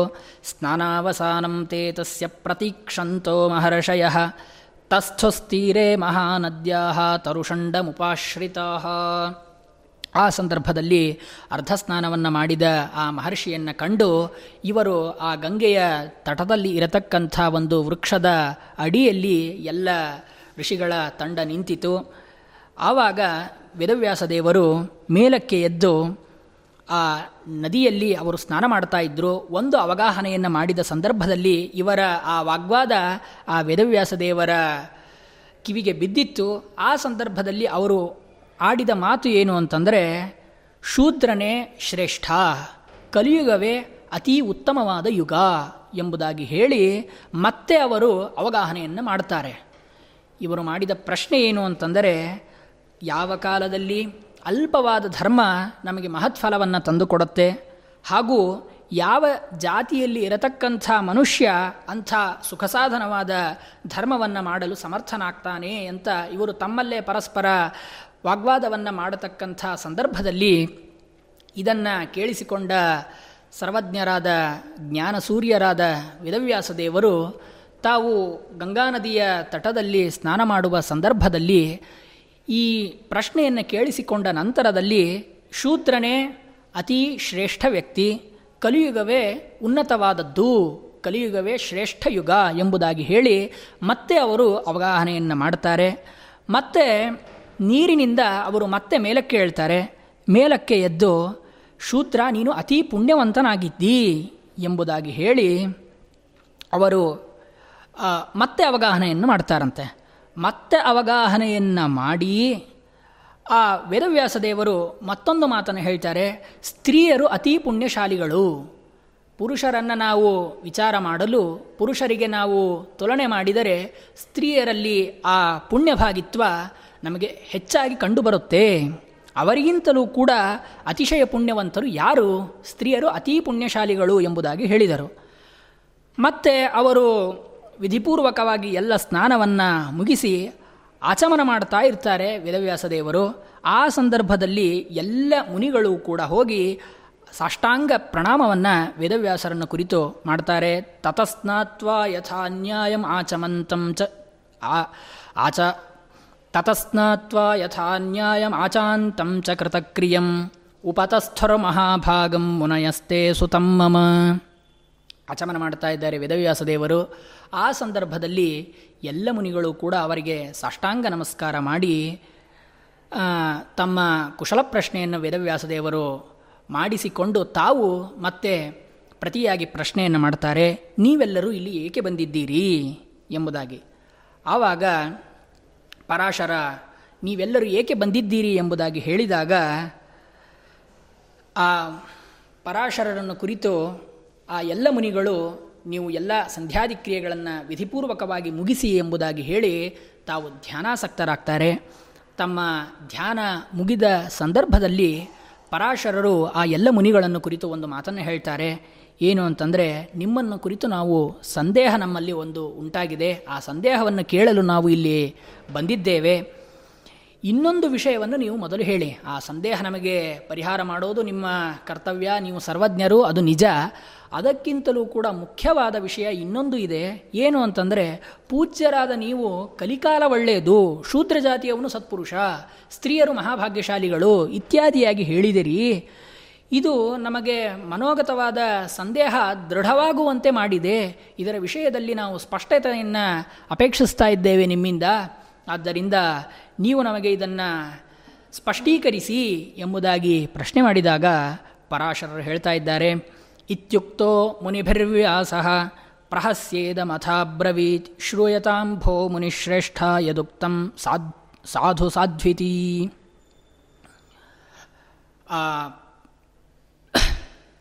ಪರಾಶರರು ಮೈತ್ರೇಯನನ್ನು ಕುರಿತು ಹೇಳ್ತಾರೆ. ಏನು ಅಂತಂದರೆ, ನನ್ನ ಮಗ ಯಾವ ಉತ್ತರವನ್ನು ಆ ಮುನಿಗಳನ್ನು ಕುರಿತು ಹೇಳಿದನೋ ಅದನ್ನು ನಾನು ನಿನಗೆ ತಿಳಿಸ್ತೇನೆ. ನನ್ನ ಮಗನಾದ ವ್ಯಾಸ ಯಾವ ಉತ್ತರವನ್ನು ಆ ಮುನಿಗಳನ್ನು ಕುರಿತು ಹೇಳಿದ್ದು ಅಂದರೆ ಯತ್ಕೃತೆ ದಶಭಿರ್ವರ್ಷೈಹಿ ತ್ರೇತಾಯಾಂ ಹಾಯನೇನ ತತ್ ದ್ವಾಪರೇ ತಚ್ಚಮಾಸೇನ ಹ್ಯಯೋ ಹ್ಯಹೋರಾತ್ರೇಣ ತತ್ಕಲೋ. ಮುನಿಗಳೇ, ಮಾನವ ಯಾವ ತಪಸ್ಸು, ಬ್ರಹ್ಮಚರ್ಯ, ಜಪ, ಅನುಷ್ಠಾನ, ಸ್ನಾನ, ಸಂಧ್ಯಾ, ಅರ್ಘ್ಯ ಮುಂತಾದ ಕ್ರಿಯೆಗಳಿಂದ ಕೃತಯುಗದಲ್ಲಿ ಯಾವುದನ್ನು 10 ವರ್ಷ ಅನೂಚಾನವಾಗಿ ನಿರಂತರವಾಗಿ ಮಾಡಿ ಅದರಿಂದ ಯಾವ ಒಂದು ಪುಣ್ಯವನ್ನು ಅವನು ಸಂಪಾದನೆ ಮಾಡ್ತಾನೋ, ತ್ರೇತಾಯುಗದಲ್ಲಿ ಅದನ್ನು 1 ಸಂವತ್ಸರದಿಂದ ಅವನು ಸಂಪಾದನೆ ಮಾಡಲು ಸಮರ್ಥನಾಗ್ತಾನೆ. ಕೃತಯುಗದಲ್ಲಿ ಮಾಡತಕ್ಕಂಥ ಎಲ್ಲ ಕ್ರಿಯೆಗಳಿಂದ ಬರತಕ್ಕಂಥ ಪುಣ್ಯ ತ್ರೇತಾಯುಗದಲ್ಲಿ 1 ಸಂವತ್ಸರದಿಂದ ಬರುತ್ತೆ. ಅದಕ್ಕೂ ನಾವು ದ್ವಾಪರ ಯುಗದಲ್ಲಿ 1 ತಿಂಗಳಿನಿಂದಲೇ ಆ ಎಲ್ಲ ಪುಣ್ಯಗಳ ಪ್ರಾಪ್ತಿ ಆ ಮನುಜನಿಗೆ ಆಗುವುದುಂಟು.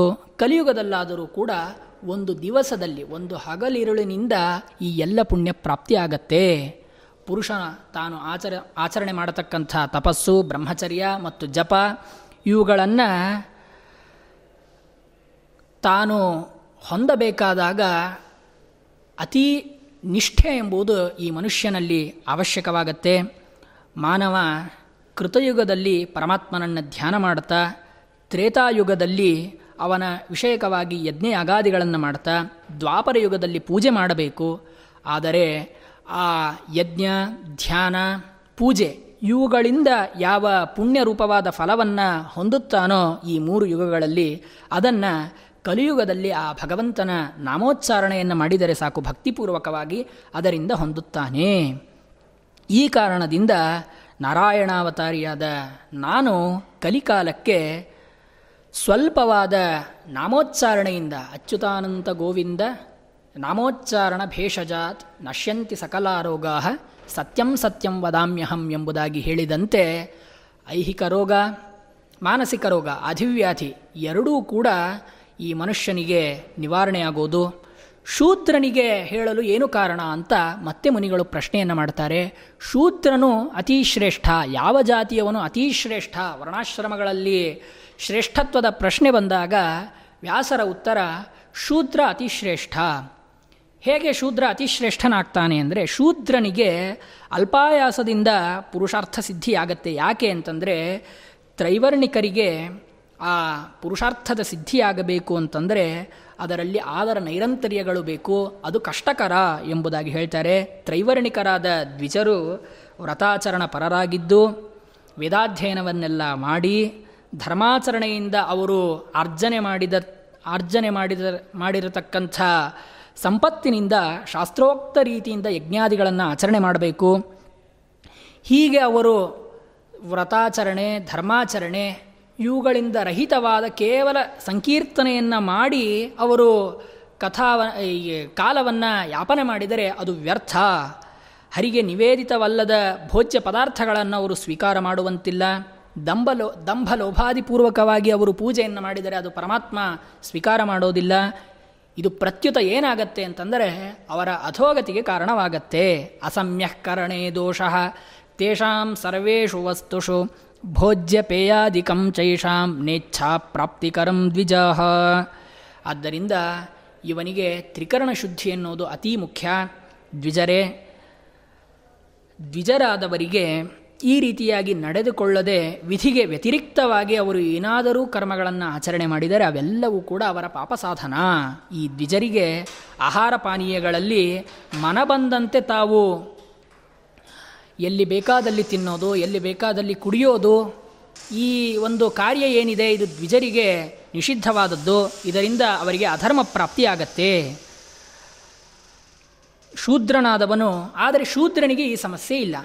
ಶೂದ್ರನಾದವನು ಬ್ರಾಹ್ಮಣ ಶುಶ್ರೂಷೆಯಿಂದ ಆಮಂತ್ರಕವಾಗಿ ಪಕ್ವ ಹೋಮಾದಿಗಳನ್ನು ಆಚರಿಸಿದರೆ ಅವನು ಉತ್ಕೃಷ್ಟವಾದ ಗತಿಯನ್ನು ಹೊಂದುತ್ತಾನೆ. ಆದ್ದರಿಂದಲೇ ಅವನನ್ನು ಅತಿಶಯ ಪುಣ್ಯಶಾಲಿ ಎಂಬುದಾಗಿ ಹೇಳಿದ್ದು. ದ್ವಿಜಶುಶ್ರೂಷಯೈವೇಷ ಪಾಕಯಜ್ಞಾಧಿಕಾರವಾನ್ ನಿಯಾಮಯತಿ ವೈಲೋಕಾನ್ ಶೂದ್ರೋ ಧನ್ಯತರಸ್ತಃ. ಬ್ರಾಹ್ಮಣ ಶುಶ್ರೂಷ ಇದನ್ನು ಪರಮಾತ್ಮ ಗೀತೆಯಲ್ಲಿ ತಿಳಿಸಿದ್ದಾನೆ. ಪರಿಚರ್ಯಾತ್ಮಕಂ ತಸ್ಯ ಶೂದ್ರಸ್ಯಾಪಿ ಸ್ವಭಾವಜಂ ಎಂಬುದಾಗಿ ತಿಳಿಸಿದಂತೆ ಆ ತ್ರೈವರ್ಣಿಕರ ಶುಶ್ರೂಷೆ ಶೂದ್ರರಿಗೆ ಪ್ರಧಾನವಾದ ಕಾರ್ಯ.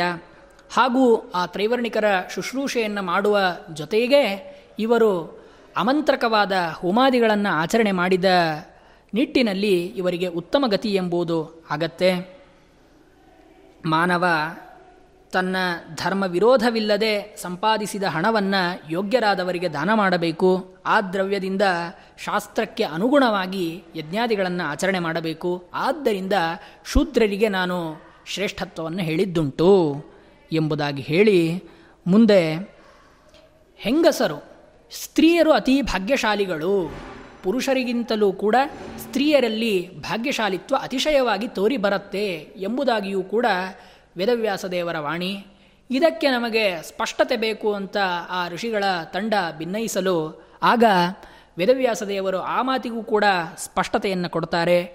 ಯೋಷಿತ್ ಶುಶ್ರೂಷಣಾದ್ ಭರ್ತು ಕರ್ಮಣ ಮನಸಾಗಿರ ತದ್ಧಿತ ಶುಭಮಾಪ್ನೋತಿ ತತ್ಸಾಲೋಕ್ಯಂ ಯಥೋದ್ವಿಜಾಹ. ಹೆಂಗಸರು ಈ ಮೇಲೆ ಹೇಳಿರತಕ್ಕಂಥ ಯಾವ ಕ್ಲೇಶವೂ ಇಲ್ಲದೆ ತಮ್ಮ ತ್ರಿಕರಣ ಶುದ್ಧಿಯನ್ನು ಉಳ್ಳವರಾಗಿ ತಮ್ಮ ಪತಿಯನ್ನು ಅವರು ಸೇವೆ ಮಾಡಿದರೆ ಸಾಕು, ಆ ತಮ್ಮ ಪತಿಗಳ ಸಾಲೋಕ್ಯ ರೂಪವಾದ ಫಲವನ್ನು ಅವರು ಹೊಂದಲು ಸಮರ್ಥರಾಗ್ತಾರೆ. ಪುರುಷನಾದರೂ ಕೂಡ ಅತೀ ಕ್ಲೇಶಗಳಿಂದ ಯುಕ್ತನಾಗಿ ಆ ಪ್ರಜಾಪತಿ ಮೊದಲಾದ ದೇವತೆಗಳ ಲೋಕವನ್ನು ಹೊಂದಲು ಹೇಗೆ ಅವನು ಕಷ್ಟಪಡಬೇಕೋ ಆ ಕಷ್ಟ ಸ್ತ್ರೀಯರಲ್ಲಿ ಇಲ್ಲ. ಆ ಪುಣ್ಯ ಲೋಕಗಳನ್ನು ಸ್ತ್ರೀಯರು ಸುಲಭವಾಗಿ ಪತಿಸೇವೆಯಿಂದ ಹೊಂದಬಹುದು ಎಂಬುವ ನಿಟ್ಟಿನಲ್ಲಿ ವೇದವ್ಯಾಸವಾಣಿ ಸ್ತ್ರೀಯರು ಅತಿಶಯ ಭಾಗ್ಯಶಾಲಿಗಳು. ನಾತಿಕ್ಲೇಶೇನ ಮಹತ ತಾನೇವ ಪುರುಷೋ ಯಥ ತೃತೀಯಂ ವ್ಯಾಹೃತಂ ತೇನ ಮಯಾ ಸಾ ದ್ವಿತೀಯೋಷಿತಃ. ಯಾವುದರ ಸಲವಾಗಿ ನೀವು ಇಲ್ಲಿ ಬಂದಿದ್ದೀರಿ ಎಂಬುದಾಗಿ ಅಂದ ಮೇಲೆ ನಾನು ಹೇಳಿದ ಮೂರು ಸಿದ್ಧಾಂತಗಳಿಗೂ ನನ್ನಿಂದ ವಿವರಣೆ ಹೇಳಲ್ಪಟ್ಟಿದೆ ಎಂಬುದಾಗಿ ವೇದವ್ಯಾಸದೇವರು ನುಡಿದು ಆ ಮುನಿಗಳನ್ನು ಮತ್ತೆ ಪ್ರಶ್ನೆ ಮಾಡ್ತಾ ಇದ್ದಾರೆ. ನೀವು ಯಾವ ಕೆಲಸದ ನಿಮಿತ್ತ ಇಲ್ಲಿ ಬಂದಿದ್ದೀರಿ ಎಂಬುದಾಗಿ ಪ್ರಶ್ನೆ ಮಾಡಲು ಆ ಮುನಿಗಳೆಲ್ಲರೂ ಹೇಳ್ತಾ ಇದ್ದಾರೆ, ನಮಗೆ ನಾವು ಯಾವ ವಿಷಯವನ್ನು ನಿನ್ನನ್ನು ಕುರಿತು ಕೇಳಲು ಬಂದಿದ್ದೇವೋ ಆ ಎಲ್ಲ ಮನೋಗತವಾದ ಸಂದೇಹ ನಮ್ಮಿಂದ ದೂರ ಮಾಡಲ್ಪಟ್ಟಿದೆ ನಿನ್ನ ಉತ್ತರದಿಂದ, ನಾವು ಕೃತಾರ್ಥರಾದೆವು ಎಂಬುದಾಗಿ ಆ ಮುನಿಗಳು ವ್ಯಾಸರನ್ನು ನಮಸ್ಕರಿಸಿ ತಮ್ಮ ಪ್ರಯಾಣವನ್ನು ಮುಂದೆ ಮಾಡ್ತಾರೆ. ಹೀಗೆ ಆ ವೇದವ್ಯಾಸದೇವರ ಪ್ರಸಂಗಕ್ಕೆ ಅನುಗುಣವಾಗಿ ಆ ವೇದವ್ಯಾಸದೇವರ ಆಖ್ಯಾಯಿಕಾವನ್ನು ಕೂಡ ಪರಾಶರರು ಮೈತ್ರೇಯರನ್ನು ಕುರಿತು ತಿಳಿಸಿದ್ದು. ಆದ್ದರಿಂದ ಕಲಿಯುಗದಲ್ಲಿ ಆ ಪರಮಾತ್ಮನ ಸಂಕೀರ್ತನೆಯಿಂದ ಯಾವ ಪುಣ್ಯದ ಪ್ರಾಪ್ತಿಯಾಗತ್ತೋ ಆ ಪುಣ್ಯ ಕೃತಯುಗದಲ್ಲಿ 10,000 ವರ್ಷಗಳು, ತ್ರೇತಾಯುಗದಲ್ಲಿ 1,000 ವರ್ಷ, ದ್ವಾಪರಯುಗದಲ್ಲಿ 1 ತಿಂಗಳು, ಈ ಪರಿಮಾಣಗಳಿಂದ ಯುಕ್ತವಾದ ಕಾಲದಲ್ಲಿ ಯಾವ ಪುಣ್ಯಪ್ರಾಪ್ತಿಯಾಗಬೇಕೋ ಕೇವಲ ಹರಿನಾಮ ಸ್ಮರಣೆಯಿಂದ ಕಲಿಯುಗದಲ್ಲಿ ಈ ಪುಣ್ಯಪ್ರಾಪ್ತಿ ಎಂಬುದು ಆಗುತ್ತೆ ಎಂಬುವ ಆಖ್ಯಾಯಿಕವನ್ನು ತಿಳಿಸಿಕೊಟ್ಟು ಮುಂದೆ ಈ ಮುನಿಗಳ ಹಾಗೂ ವ್ಯಾಸರ ಆಖ್ಯಾಯಿಕಾದ ಸಾರಾಂಶವನ್ನು ಮೈತ್ರೇಯರನ್ನು ಕುರಿತು ಪರಾಶರರು ತಿಳಿಸಿ ಮುಂದೆ ಪರಾಶರರು ಹೇಳ್ತಾ ಇದ್ದಾರೆ. ಸರ್ವೇಷಾಮೇವ ಭೂತಾನಾಂ ತ್ರಿವಿಧ ಪ್ರತಿಸಂಚರಃ ನೈಮಿತ್ತಿಕಃ ಪ್ರಾಕೃತಿಕಃ ತಥೈವಾತ್ಯಂತಿಕೋ ಲಯಃ. ಪರಾಶರರು ಮೈತ್ರೇಯರ ಮುಖ್ಯ ಪ್ರಶ್ನೆ ಏನು ಅಂತಂದರೆ, ಈ ಲಯಾದಿಗಳ ವಿವರಣೆಯನ್ನು ನನಗೆ ನೀವು ತಿಳಿಸಿಕೊಡಿ, ವಂಶಾನುವಂಶಗಳ ಚರಿತ್ರೆ, ಮನ್ವಂತರಗಳ ಚರಿತ್ರೆ, ಈ ಎಲ್ಲವನ್ನು ನನ್ನನ್ನು ಕುರಿತು ನೀವು ತಿಳಿಸಿದ್ದೀರಿ, ನನಗೆ ಆ ಲಯಕ್ರಮವನ್ನು ನನಗೆ ಯಥಾರ್ಥವಾಗಿ ತಿಳಿಸಿಕೊಡಿ ಎಂಬುದಾಗಿ ಪ್ರಶ್ನೆ. ಆ ಸಂದರ್ಭದಲ್ಲಿ ಪರಾಶರರು ಹೇಳ್ತಾ ಇದ್ದಾರೆ, ಸರ್ವೇಷಾಮೇವ ಭೂತಾನಾಂ ತ್ರಿವಿಧ ಪ್ರತಿಸಂಚರಃ ನೈಮಿತ್ತಿಕಃ ಪ್ರಾಕೃತಿಕಃ ತಥೈವಾತ್ಯಂತಿಕೋ ಲಯಃ. ಸಕಲ ಪ್ರಾಣಿಗಳಿಗೂ ಕೂಡ ನೈಮಿತ್ತಿಕ, ಪ್ರಾಕೃತಿಕ, ಆತ್ಯಂತಿಕ ಎಂಬುದಾಗಿ 3 ವಿಧವಾದ ಪ್ರಳಯ ಉಂಟಾಗುವುದು. ಅವುಗಳಲ್ಲಿ ನೈಮಿತ್ತಿಕ, ಪ್ರಾಕೃತಿಕ, ಆತ್ಯಂತಿಕ ಇವುಗಳ ವ್ಯತ್ಯಾಸವೇನು ಎಂಬುದಾಗಿ ಮತ್ತೆ ಮೈತ್ರೇಯರು ಪ್ರಶ್ನೆ ಮಾಡಿದಾಗ ಚತುರ್ಮುಖ ಬ್ರಹ್ಮನ ಒಂದು ಅಹ ಅಂತಂದರೆ ಹಗಲ ಕೊನೆಯಲ್ಲಿ ಉಂಟಾಗುವ ಯಾವ ಒಂದು ಲಯ ಇದೆ ಅದನ್ನು ನೈಮಿತ್ತಿಕ ಪ್ರಳಯ ಎಂಬುದಾಗಿ ಹೇಳ್ತಾರೆ. ಪ್ರಾಕೃತಿಕ ಅಂತ ಒಂದು ಲಯವನ್ನು ಕರೆದದ್ದುಂಟು. ಆ ಪ್ರಾಕೃತಿಕ ಲಯ ಎಂದರೇನು ಅಂತ ಪ್ರಶ್ನೆ ಮಾಡಿದಾಗ ಚತುರ್ಮುಖನ ದ್ವಿಪರಾರ್ಧ ಕಾಲ, ಚತುರ್ಮುಖ ಬ್ರಹ್ಮನ ಏನು ದ್ವಿಪರಾರ್ಧ ಕಾಲವೆಂಬ ಆಯಸ್ಸು ಇದೆಯೋ, ಆಯುಷ್ಯ ಇದೆಯೋ, ಆ ಆಯುಷ್ಯ ಸಮಾಪ್ತವಾಗಲು ಭಗವಂತನಿಂದ ಪ್ರಕೃತಿ ಕಾರ್ಯವಾದ ಎಲ್ಲ ತತ್ವಗಳಿಗೂ ಕೂಡ ಪ್ರಕೃತಿಯಲ್ಲಿ ಉಂಟಾಗತಕ್ಕಂಥ ಲಯವನ್ನು ಪ್ರಾಕೃತಿಕ ಲಯ ಎಂಬುದಾಗಿ ಕರೆಯೋದು, ಮೋಕ್ಷವನ್ನು ಆತ್ಯಂತಿಕ ಲಯ ಎಂಬುದಾಗಿ ಹೇಳೋದುಂಟು ಎಂಬುದಾಗಿ ಹೇಳಿ, ಈ ದ್ವಿಪರಾರ್ಧ ಎಂಬುವ ಒಂದು ಪ್ರಯೋಗವನ್ನು ಇಲ್ಲಿ ಮೈತ್ರೇಯರು ಮಾಡಿದ್ದುಂಟು. ಅದರ ಬಗ್ಗೆ ಆ ದ್ವಿಪರಾರ್ಧ ಶಬ್ದದ ಸರಿಯಾದ ವಿವರಣೆಯನ್ನು ಅಪೇಕ್ಷೆ ಉಳ್ಳವರಾಗಿ ಮೈತ್ರೇಯರು ಮತ್ತೆ ಪರಾಶರರನ್ನು ಕುರಿತು ಪ್ರಶ್ನೆ ಮಾಡ್ತಾರೆ. ಪರಾರ್ಧ ಸಂಖ್ಯಾಂ ಭಗವನ್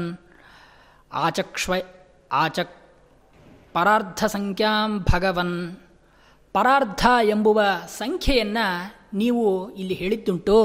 ಆ ಸಂಖ್ಯೆಯ ಪರಿಮಾಣವನ್ನು, ಪರಾರ್ಧ ಅಂದರೆ ಎಷ್ಟು ಪರಿಮಿತಿ ಎಂಬುದನ್ನು ವಿವರಣೆ ಮಾಡಿ ಎಂಬುದಾಗಿ ಹೇಳಿದಾಗ ಪರಾಶರರು ಹೇಳ್ತಾ ಇದ್ದಾರೆ. ಸ್ಥಾನಾತ್ ಸ್ಥಾನಂ ದಶಗುಣಂ ಏಕಸ್ಮಾತ್ ಗಣ್ಯತೆ ದ್ವಿಜ ತಥೋಷ್ಟಾದಶಮೇ ಭಾಗೆ ಪರಾರ್ಧಮಭಿಧೀಯತೆ. ಒಂದನೆಯ ಸ್ಥಾನದಿಂದ ಪ್ರಾರಂಭ ಮಾಡಿ, ಆ ಒಂದನೆಯ ಸ್ಥಾನದಿಂದ ಪ್ರಾರಂಭ ಮಾಡಿ 10ರಿಂದ ನಾವು ಗುಣಿಸಿದಾಗ ಆ ಕ್ರಮದಿಂದ ಗುಣಿತವಾದ 18ನೆಯ ಸ್ಥಾನ ಇದು ಪರಾರ್ಧ ಎಂಬುದಾಗಿ ಕರೆಯಲ್ಪಡತಕ್ಕಂಥದ್ದು. ಸ್ಥಾನಾತ್ ಸ್ಥಾನಂ ದಶಗುಣಂ ಏಕಸ್ಮಾತ್ ಗಣ್ಯತೆ ದ್ವಿಜ. ಒಂದನೆಯ ಸ್ಥಾನದಿಂದ ಪ್ರಾರಂಭ ಮಾಡಿ ಹಿಂದೆ ಹಿಂದೆ 10ರಿಂದ ನಾವು ಗುಣಾಕಾರ ಮಾಡಿದಾಗ ಏನು ಒಂದು 18ನೆಯ ಸ್ಥಾನ ನಮಗೆ ಪ್ರಾಪ್ತವಾಗುತ್ತೋ ಅದನ್ನು ಪರಾರ್ಧ ಎಂಬುದಾಗಿ ಕರೆಯೋದುಂಟು. ಇಂತಹ ಪರಾರ್ಧ ಎರಡರಷ್ಟಾಗಲು, ದ್ವಿಪರಾರ್ಧ ಅಂತಂದರೆ ಎರಡು ಪರಾರ್ಧ, ಇಂಥ ಪರಾರ್ಧವು ಎರಡರಷ್ಟಾಗಲು ಆ ಪ್ರಕೃತಿ ಸಂಬಂಧವಾದ ಪ್ರಾಕೃತಿಕ ಲಯ ಎಂಬುದು ಉಂಟಾಗುವುದು. ಆ ಸಂದರ್ಭದಲ್ಲಿ ಭಗವಂತ ಅವ್ಯಕ್ತವಾದ ಪ್ರಕೃತಿಯಲ್ಲಿ ಕಾರ್ಯರೂಪದಿಂದ ವ್ಯಕ್ತವಾದ ಈ ಸಮಸ್ತ ಪ್ರಪಂಚಕ್ಕೆ ಲಯವನ್ನು ಉಂಟು ಮಾಡ್ತಾನೆ. ಹೇಗೆ ಅಂತಂದಾಗ ಇಲ್ಲಿ ಆ ದ್ವಿಪರಾರ್ಧ ಕಾಲದ ಸ್ಮರಣೆಯಿಂದ ಪ್ರಸಂಗ ಸಂಗತಿ ಇದ್ದದ್ದರಿಂದ ಆ ಕಾಲಗಳ ಅತೀ ಸೂಕ್ಷ್ಮ ವಿವೇಚನೆಯನ್ನು ಪರಾಶರರು ಮೈತ್ರೇಯರನ್ನು ಕುರಿತು ಮಾಡುವಂಥದ್ದು. ಏನು ಅಂತಂದರೆ, ಒಂದು ಒಂದು ಮಾತ್ರ ಇರತಕ್ಕಂಥ ಲಘು ಅಕ್ಷರಗಳನ್ನು ಉಚ್ಚಾರಣೆ ಮಾಡತಕ್ಕಂಥ ಕಾಲವನ್ನು ನಿಮೇಷ ಎಂಬುದಾಗಿ ಕರೆಯೋದುಂಟು. ಅಂತಹ 15 ನಿಮೇಷಗಳಿಂದ ಕೂಡಿದ ಒಂದು ಕಾಲ ಒಂದು ಕಾಷ್ಠ ಎಂಬುದಾಗಿ ಆಗುವುದು. ಅಂತಹ 30 ಕಾಷ್ಠಗಳಿಂದ ಕೂಡಿದ ಒಂದು ಕಾಲ ಒಂದು ಕಲೆ. ಈ ಕಲೆ 15 ಪ್ರಮಾಣದಿಂದ ಕೂಡಿದಾಗ ಅದನ್ನು ನಾಡಿಕೆ. 12.5 ಫಲ ಪ್ರಮಾಣದ ನೀರು, 12.5 ಫಲ ಅಂತಂದರೆ ನಾವು ಗ್ರಾಮ್ಸ್ ಹಾಗೂ ಕೆ ಜಿ, ಹೀಗೆ ಏನು ನಾವು ಒಂದು ಏನಂತಾರೆ ಭಾರದ ಪರಿಮಿತಿಯನ್ನು ನಾವು ಪರಿಮಾಣ ಮಾಡಲು ಒಂದು ಏನು ಸಂಜ್ಞೆಯನ್ನು ಕೊಟ್ಟಿದ್ದೇವೆ, ಹಾಗೆ ಫಲ ಎನ್ನುವುದು ಕೂಡ ಆ ಭಾರವನ್ನು ಗುರುತಿಸ್ತಕ್ಕಂಥ ಒಂದು ಪರಿಮಾಣ. 12.5 ಫಲ ಪ್ರಮಾಣದ ನೀರನ್ನು ಒಳಗೊಳ್ಳುವ ತಾಮ್ರದ ಪಾತ್ರೆಯಿಂದ ಈ ನಾಡಿಕಾ ಪ್ರಮಾಣವನ್ನು ನಾವು ತಿಳಿಯಲು ಆಗತ್ತೆ. ಈ ರೀತಿಯಾಗಿ ಮುಂದೆ ಆ ಮುಹೂರ್ತ, ಮಾಷ ಇತ್ಯಾದಿ ಪರಿಮಾಣಗಳನ್ನು ಹೇಳಿ 30 ಮುಹೂರ್ತಗಳಿಗೆ ಒಂದು ಹಗಲು ಹಾಗೂ ಇರುಳು ಅಂತಂದರೆ ಒಂದು ದಿವಸ, 30 ಮುಹೂರ್ತಗಳಿಗೆ ಒಂದು ಹಗಲು ಹಾಗೂ ಇರುಳಿನ ದಿನವು ಸಮಾನ ಅಂತಾಗತ್ತೆ. 30 ದಿನಗಳೇ ಒಂದು ತಿಂಗಳು, 12 ಮಾಸ ಅಂತಾದಾಗ ಅದು ಒಂದು ವರ್ಷ. ಒಂದು ವರ್ಷ ಈ ದೇವತೆಗಳಿಗೆ ಒಂದು ದಿನ, ಈ ಮಾನವರ ಪ್ರಕಾರ ಇರತಕ್ಕಂಥ ಒಂದು ವರ್ಷ ಇದು ದೇವತೆಗಳಿಗೆ ಒಂದು ದಿನ. ಮಾನವರ 360 ವರ್ಷಗಳು ದೇವತೆಗಳಿಗೆ ಒಂದು ವರ್ಷ. ಇಂತಹ ದೇವಮಾನದ ಪ್ರಕಾರ 12 ಸಹಸ್ರ ವರ್ಷ 12 ಸಹಸ್ರ ವರ್ಷಗಳಿಗೆ ಒಮ್ಮೆ ಈ ಚತುರ್ಯುಗಗಳು ಪ್ರಾಪ್ತವಾಗತ್ತೆ. ಈ ಚತುರ್ಯುಗಗಳು 1000ವಾದರೆ ಬ್ರಹ್ಮದೇವರಿಗೆ ಒಂದು ದಿನ, ಅದೇ ಬ್ರಹ್ಮಕಲ್ಪ ಎಂಬುದಾಗಿ ಹೇಳಿ, ಈ ಒಂದು ಕಲ್ಪದಲ್ಲಿ, ಈ ಬ್ರಹ್ಮದೇವರ ಒಂದು ಕಲ್ಪದಲ್ಲಿ 14 ಮನುಗಳ ಆಧಿಪತ್ಯವೂ ಕೂಡ ನಮಗೆ ತೋರಿಬರುತ್ತೆ. ಮೈತ್ರೇಯ ಈ ಕಲ್ಪಾಂತದಲ್ಲಿ ನೈಮಿತ್ತಿಕ ಪ್ರಳಯವು ಸಂಭವಿಸ್ತದೆ ಎಂಬುದಾಗಿ ಹೇಳಿ, ಆ ನೈಮಿತ್ತಿಕ ಪ್ರಳಯದ ಸಂಭವ ಹೇಗೆ, ಆ ನೈಮಿತ್ತಿಕ ಪ್ರಳಯದ ವಿವರಣೆಯನ್ನು ಮಾಡಿ ಎಂಬುದಾಗಿ ಮತ್ತೆ ಮೈತ್ರೇಯರನ್ನು ಕುರಿತು, ಮೈತ್ರೇಯರು ಪರಾಶರರನ್ನು ಕುರಿತು ಪ್ರಶ್ನೆ ಮಾಡಿದಾಗ ಆ ಪರಾಶರರು ಮೈತ್ರೇಯರನ್ನು ಕುರಿತು ಆ ಪ್ರಳಯದ ವಿವರಣೆಯನ್ನು ಮಾಡ್ತಾ ಇದ್ದಾರೆ. ಕೃತ, ತ್ರೇತ, ದ್ವಾಪರ, ಕಲಿ ಎಂಬುದಾಗಿ 4 ಯುಗಗಳು 1000 ಸಲ ಅವುಗಳು ಅನುವೃತ್ತವಾಗತ್ತೆ. ಕೃತ, ತ್ರೇತ, ದ್ವಾಪರ ಯುಗ, ಕೃತ, ತ್ರೇತ, ದ್ವಾಪರ ಯುಗ, ಕಲಿ, ಕೃತ, ತ್ರೇತ, ದ್ವಾಪರ, ಕಲಿ, ಕೃತ, ತ್ರೇತ, ದ್ವಾಪರ, ಕಲಿ ಎಂಬುದಾಗಿ ಈ ಯುಗಗಳ ಅನುವೃತ್ತಿ 1000 ಬಾರಿ ಆಗಲು ಭೂಮಂಡಲವು ದುರ್ಭಿಕ್ಷಾದಿಗಳಿಂದ ನಾಶ ಹೊಂದತ್ತೆ. 100 ವರ್ಷಗಳ ಪರ್ಯಂತ ಮಳೆಯಾಗದೆ ಅತೀ ಕಠಿಣವಾದ ಪರಿಸ್ಥಿತಿ ಈ ಭೂಮಂಡಲಕ್ಕೆ ಒದಗಿ ಬರುತ್ತೆ. ಈ ವಿಧವಾದ ಅನಾವೃಷ್ಟಿಯ ಬಾಧೆಯಿಂದ ಯಾವ ಪೃಥಿವಿಯಲ್ಲಿ ಇಂಥ ಅನಾವೃಷ್ಟಿ ತಲೆದೂರುತ್ತೋ ಆ ಸಂದರ್ಭದಲ್ಲಿ ಪೃಥಿವಿಯಲ್ಲಿ ಹುಟ್ಟಿರತಕ್ಕಂಥ ಎಲ್ಲ ಪ್ರಾಣಿಗಳು ಕೂಡ ನಷ್ಟವಾಗತ್ತೆ. ಆವಾಗ ಪರಮಾತ್ಮ ರುದ್ರನಲ್ಲಿ ರುದ್ರರೂಪದಿಂದ ಸ್ಥಿತನಾಗಿ ತಪಸ್ಸ ಭಗವಾನ್ ವಿಷ್ಣು ರುದ್ರರೂಪಧರೋವ್ಯಯ ಕ್ಷಯಾಯ ಯತತೆ ಕರ್ತುಮಾತ್ಮಸ್ಥಾ ಸಕಲಾ ಪ್ರಜಾ.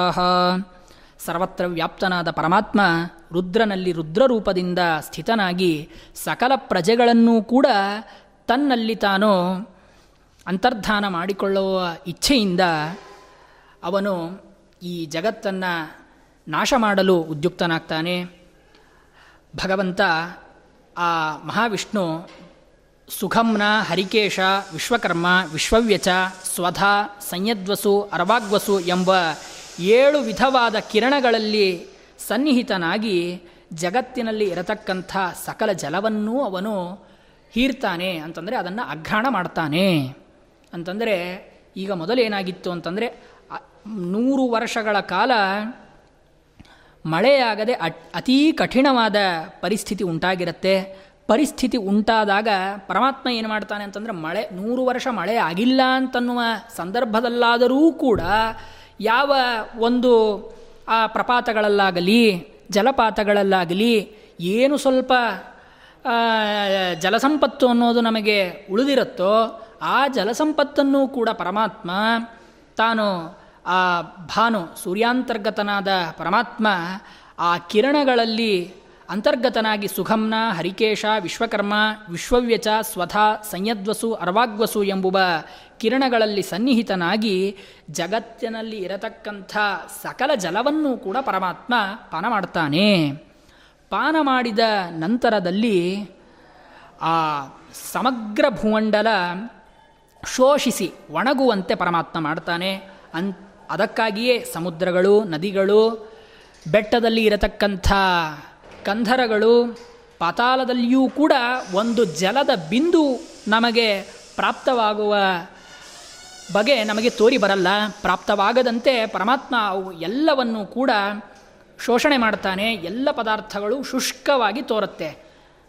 ಅನಾರ್ದ್ರವಾಗಿ ಈ ಪ್ರಪಂಚ ನಮಗೆ ಗೋಚರವಾದಾಗ ಆ ಪರಮಾತ್ಮನ ಅನುಗ್ರಹದಿಂದ, ಆ ವಿಷ್ಣುವಿನ ಅನುಗ್ರಹದಿಂದ, ಆ ಜಲಾಹಾರದಿಂದ ಪುಷ್ಪಗಳಾದ ಆರೋಗ, ಭ್ರಾಜ, ಪಟರ, ಪತಂಗ, ಸ್ವರ್ಣರ, ಜ್ಯೋತಿಷೀರ್ವ ವಿಭಾವಸು ಎಂಬುದಾಗಿ ಶ್ರುತ್ಯುಕ್ತರಾದ 7 ಜನ ಸೂರ್ಯರಾಗ್ತಾರೆ. ಸೂರ್ಯರಾಗಿ ಅವರೆಲ್ಲರೂ ಕೂಡ ಆ ಸೂರ್ಯರು ಜಾಜ್ವಲ್ಯಮಾನರಾಗಿ, ಈಗ ಮೊದಲು ಪರಮಾತ್ಮ ಆ ಕಿರಣಗಳಲ್ಲಿ ಅಂತರ್ಗತನಾಗಿ, ಆ 7 ಕಿರಣಗಳು, ಆ 7 ಕಿರಣಗಳಲ್ಲಿ ಅಂತರ್ಗತವಾಗಿ ಭೂಮಿಯನ್ನು ಒಂದು ಅಂತಲ್ಲ ಸಕಲ ಪ್ರಪಂಚವನ್ನು ಅವನು ನಿರ್ಜಲವನ್ನಾಗಿ ಮಾಡಿದ ನಂತರದಲ್ಲಿ ಈಗ ಆ ಕಿರಣಗಳು ಯಾವುದ್ಯಾವುದಿದೆ ನೋಡಿ, ಆರೋಗ, ಭ್ರಾಜ, ಪಟರ, ಪತಂಗ, ಸ್ವರ್ಣರ, ಜ್ಯೋತಿಷೀರ್ಮ ವಿಭಾಸ ಎಂಬುದಾಗಿ ಶ್ರುತಿಯಲ್ಲಿ ಹೇಳಲ್ಪಡತಕ್ಕಂಥ 7 ಜನರು ಸೂರ್ಯರಾಗ್ತಾರೆ. ಇವರೆಲ್ಲರೂ ಕೂಡ ಆ ಜಾಜ್ವಲ್ಯಮಾನವಾದ ಪ್ರಕಾಶವನ್ನು ಉಳ್ಳವರಾಗಿ ಪಾತಾಳ ಪ್ರದೇಶದಿಂದ ಕೂಡಿರತಕ್ಕಂಥ 3 ಲೋಕಗಳನ್ನು ಅವರು ಇಲ್ಲದಂತೆ ದಾಹ ಮಾಡ್ತಾರೆ, ಸುಟ್ಟಾಕ್ತಾರೆ. ಆವಾಗ ಸುಡುವ ಸಂದರ್ಭದಲ್ಲಿ ಬೆಟ್ಟವಾಗಲಿ, ನದಿ, ಸಮುದ್ರ ಇವುಗಳಿಂದ ವಿಸ್ತೃತವಾದ ಮೂರು ಲೋಕ ಅತ್ಯಂತ ಭಯಾನಕವಾಗಿ ನಮಗೆ ತೋರಿಬರುತ್ತೆ. ತೋರಿಬಂದ ನಂತರದಲ್ಲಿ ತಥೋ ನಿರ್ಧಗ್ಧ ವೃಕ್ಷಾಂಶು ತ್ರೈಲೋಕ್ಯಂ ಅಖಿಲಂ ದ್ವಿಜ ಭವೇತ್ತೇಷಾಂಚ ವಸುಧಾ ಕೂರ್ಮ ಪೃಷ್ಠೋಪಮಾ ಕೃತಿ. ಆ ಪರಾಶರರು ಮೈತ್ರೇಯರನ್ನು ಕುರಿತು ಹೇಳ್ತಾರೆ, ಈ ಏಳೂ ಸೂರ್ಯರಿಂದ ಸುಡತಕ್ಕಂಥ ಈ ಲೋಕ ಹೇಗೆ ಕಂಡುಬಂತು ಎಂಬುದಾಗಿ ಹೇಳಿದಾಗ ಕೂರ್ಮ ಪೃಷ್ಠೋಪಮಾ ಕೃತಿ, ಆಮೆಯ ಬೆನ್ನಿನ ಚಿಪ್ಪಿನಂತೆ ಈ ಮೂರು ಲೋಕಗಳ ಚಿತ್ರಣ ನಮ್ಮ ಕಣ್ಣಿಗೆ ಬರುವಂಥದ್ದು. ಅದಾದ ನಂತರದಲ್ಲಿ ಆ ಪರಮಾತ್ಮ ಆ ಕಾಲಾಗ್ನಿರುದ್ರ ಸ್ವರೂಪದಿಂದ ಕಾಲಾಗ್ನಿರುದ್ರ ಸ್ವರೂಪದಿಂದಿದ್ದವನು ಶೇಷನೆಂಬ ಸರ್ಪನ ನಿಶ್ವಾಸದಿಂದ ಹೊರದೂಡಿದಿರತಕ್ಕಂಥ ಸರ್ವವಸ್ತುಗಳನ್ನೂ ನಾಶ ಮಾಡತಕ್ಕಂಥ ಅನಲನಾಗಿ ಕೆಳಗೆ ಆ ಪಾತಾಳಾದಿ ಲೋಕಗಳನ್ನು ಕೂಡ ಪರಮಾತ್ಮ ನಾಶ ಮಾಡ್ತಾನೆ. ಆ ಮಹತ್ತಾದ ಅಗ್ನಿಯು ಪಾತಾಳ ಲೋಕಗಳನ್ನೆಲ್ಲ ಸುಟ್ಟು ಭೂಮಿಗೆ ಬಂದು ಭೂಲೋಕವನ್ನು ನಾಶ ಮಾಡುತ್ತೆ. ಆ ಪರಮಾತ್ಮ ಆ ಕಾಲಾಗ್ನಿರುದ್ರನಾಗಿ ಆವಿರ್ಭಾವಗೊಂಡಾಗ ಮೊದಲು ಆ ನಿಶ್ವಾಸದಿಂದ ಅನಲನಾಗಿ ಆ ಪಾತಾಳ ಲೋಕವನ್ನು ಪರಮಾತ್ಮ ಮೊದಲು ನಾಶ ಮಾಡ್ತಾನೆ. ನಾಶ ಮಾಡಿದ ಸಂದರ್ಭದಲ್ಲಿ ಮೊದಲು ಆ ಅಗ್ನಿ ಪಾತಾಳಾದಿ ಎಲ್ಲ ಪಾತಾಳ ಲೋಕವನ್ನು ಮೊದಲು ನಾಶ ಮಾಡಿ ಭೂಮಿಗೆ ಬರುತ್ತೆ. ಆ ಅಗ್ನಿಯ ಒಂದು ನಾಲಿಗೆ ಭೂಮಿಯನ್ನು ಸ್ಪರ್ಶ ಮಾಡಿದಾಗ ಭೂಲೋಕವೆಲ್ಲ ನಷ್ಟವಾಗಿ ಹೋಗುತ್ತೆ, ದಗ್ಧವಾಗಿ ಹೋಗುತ್ತೆ. ಬಹುಭಯಂಕರವಾದ ಆ ಅನಲ ಭುವರ್ಲೋಕವನ್ನು ಕುರಿತು ಪ್ರವೇಶ ಮಾಡುತ್ತೆ. ಭುವರ್ಲೋಕದಿಂದ ಸ್ವರ್ಲೋಕವನ್ನು ಪ್ರವೇಶ ಮಾಡಿದಾಗ ಆ ಮೂರು ಲೋಕ ಯಾವ ರೀತಿಯಾಗಿ ತೋರಿ ಬಂತು ಅಂತಂದರೆ ಅಂಬರೀಷಮಿವಾಭಾದಿ ತ್ರೈಲೋಕ್ಯಮಖಿಲಂ ತದಾ. ಕಾದ ಕಬ್ಬಿಣದ ಬಾಣಲೆಯಂತೆ ಆ ಮೂರು ಲೋಕಗಳ ವಿನ್ಯಾಸ ಆ ಸಂದರ್ಭದಲ್ಲಿ ತೋರಿಬಂತು ಮಹಾಮುನಿಯಾದ ಮೈತ್ರೇಯ. ಅನಂತರ ಭುವರ್ಲೋಕ ಸುವರ್ಲೋಕಗಳೆಂಬ ಎರಡು ಲೋಕಗಳಲ್ಲಿ ವಾಸ ಮಾಡತಕ್ಕಂಥ ಆ ಮನ್ವಾದ್ಯಧಿಕಾರಿಗಳು ಯಾರಿದ್ದರೋ ಅವರೆಲ್ಲರೂ ಕೂಡ ಸೂರ್ಯರಶ್ಮಿಗಳ ತಾಪದಿಂದ ಬೇರೆ ಲೋಕಗಳನ್ನು ಕುರಿತು ಹೋಗ್ತಾರೆ. ಆ ಲೋಕಗಳನ್ನು ಹೋದ ನಂತರದಲ್ಲಿ ಆ ಪರಮಾತ್ಮ ರುದ್ರನಲ್ಲಿ ರುದ್ರರೂಪದಿಂದ ಸನ್ನಿಹಿತನಾದ ಆ ಮಹಾವಿಷ್ಣು ಜಗತ್ತೆಲ್ಲವನ್ನು ನಾಶ ಮಾಡಿ ತನ್ನ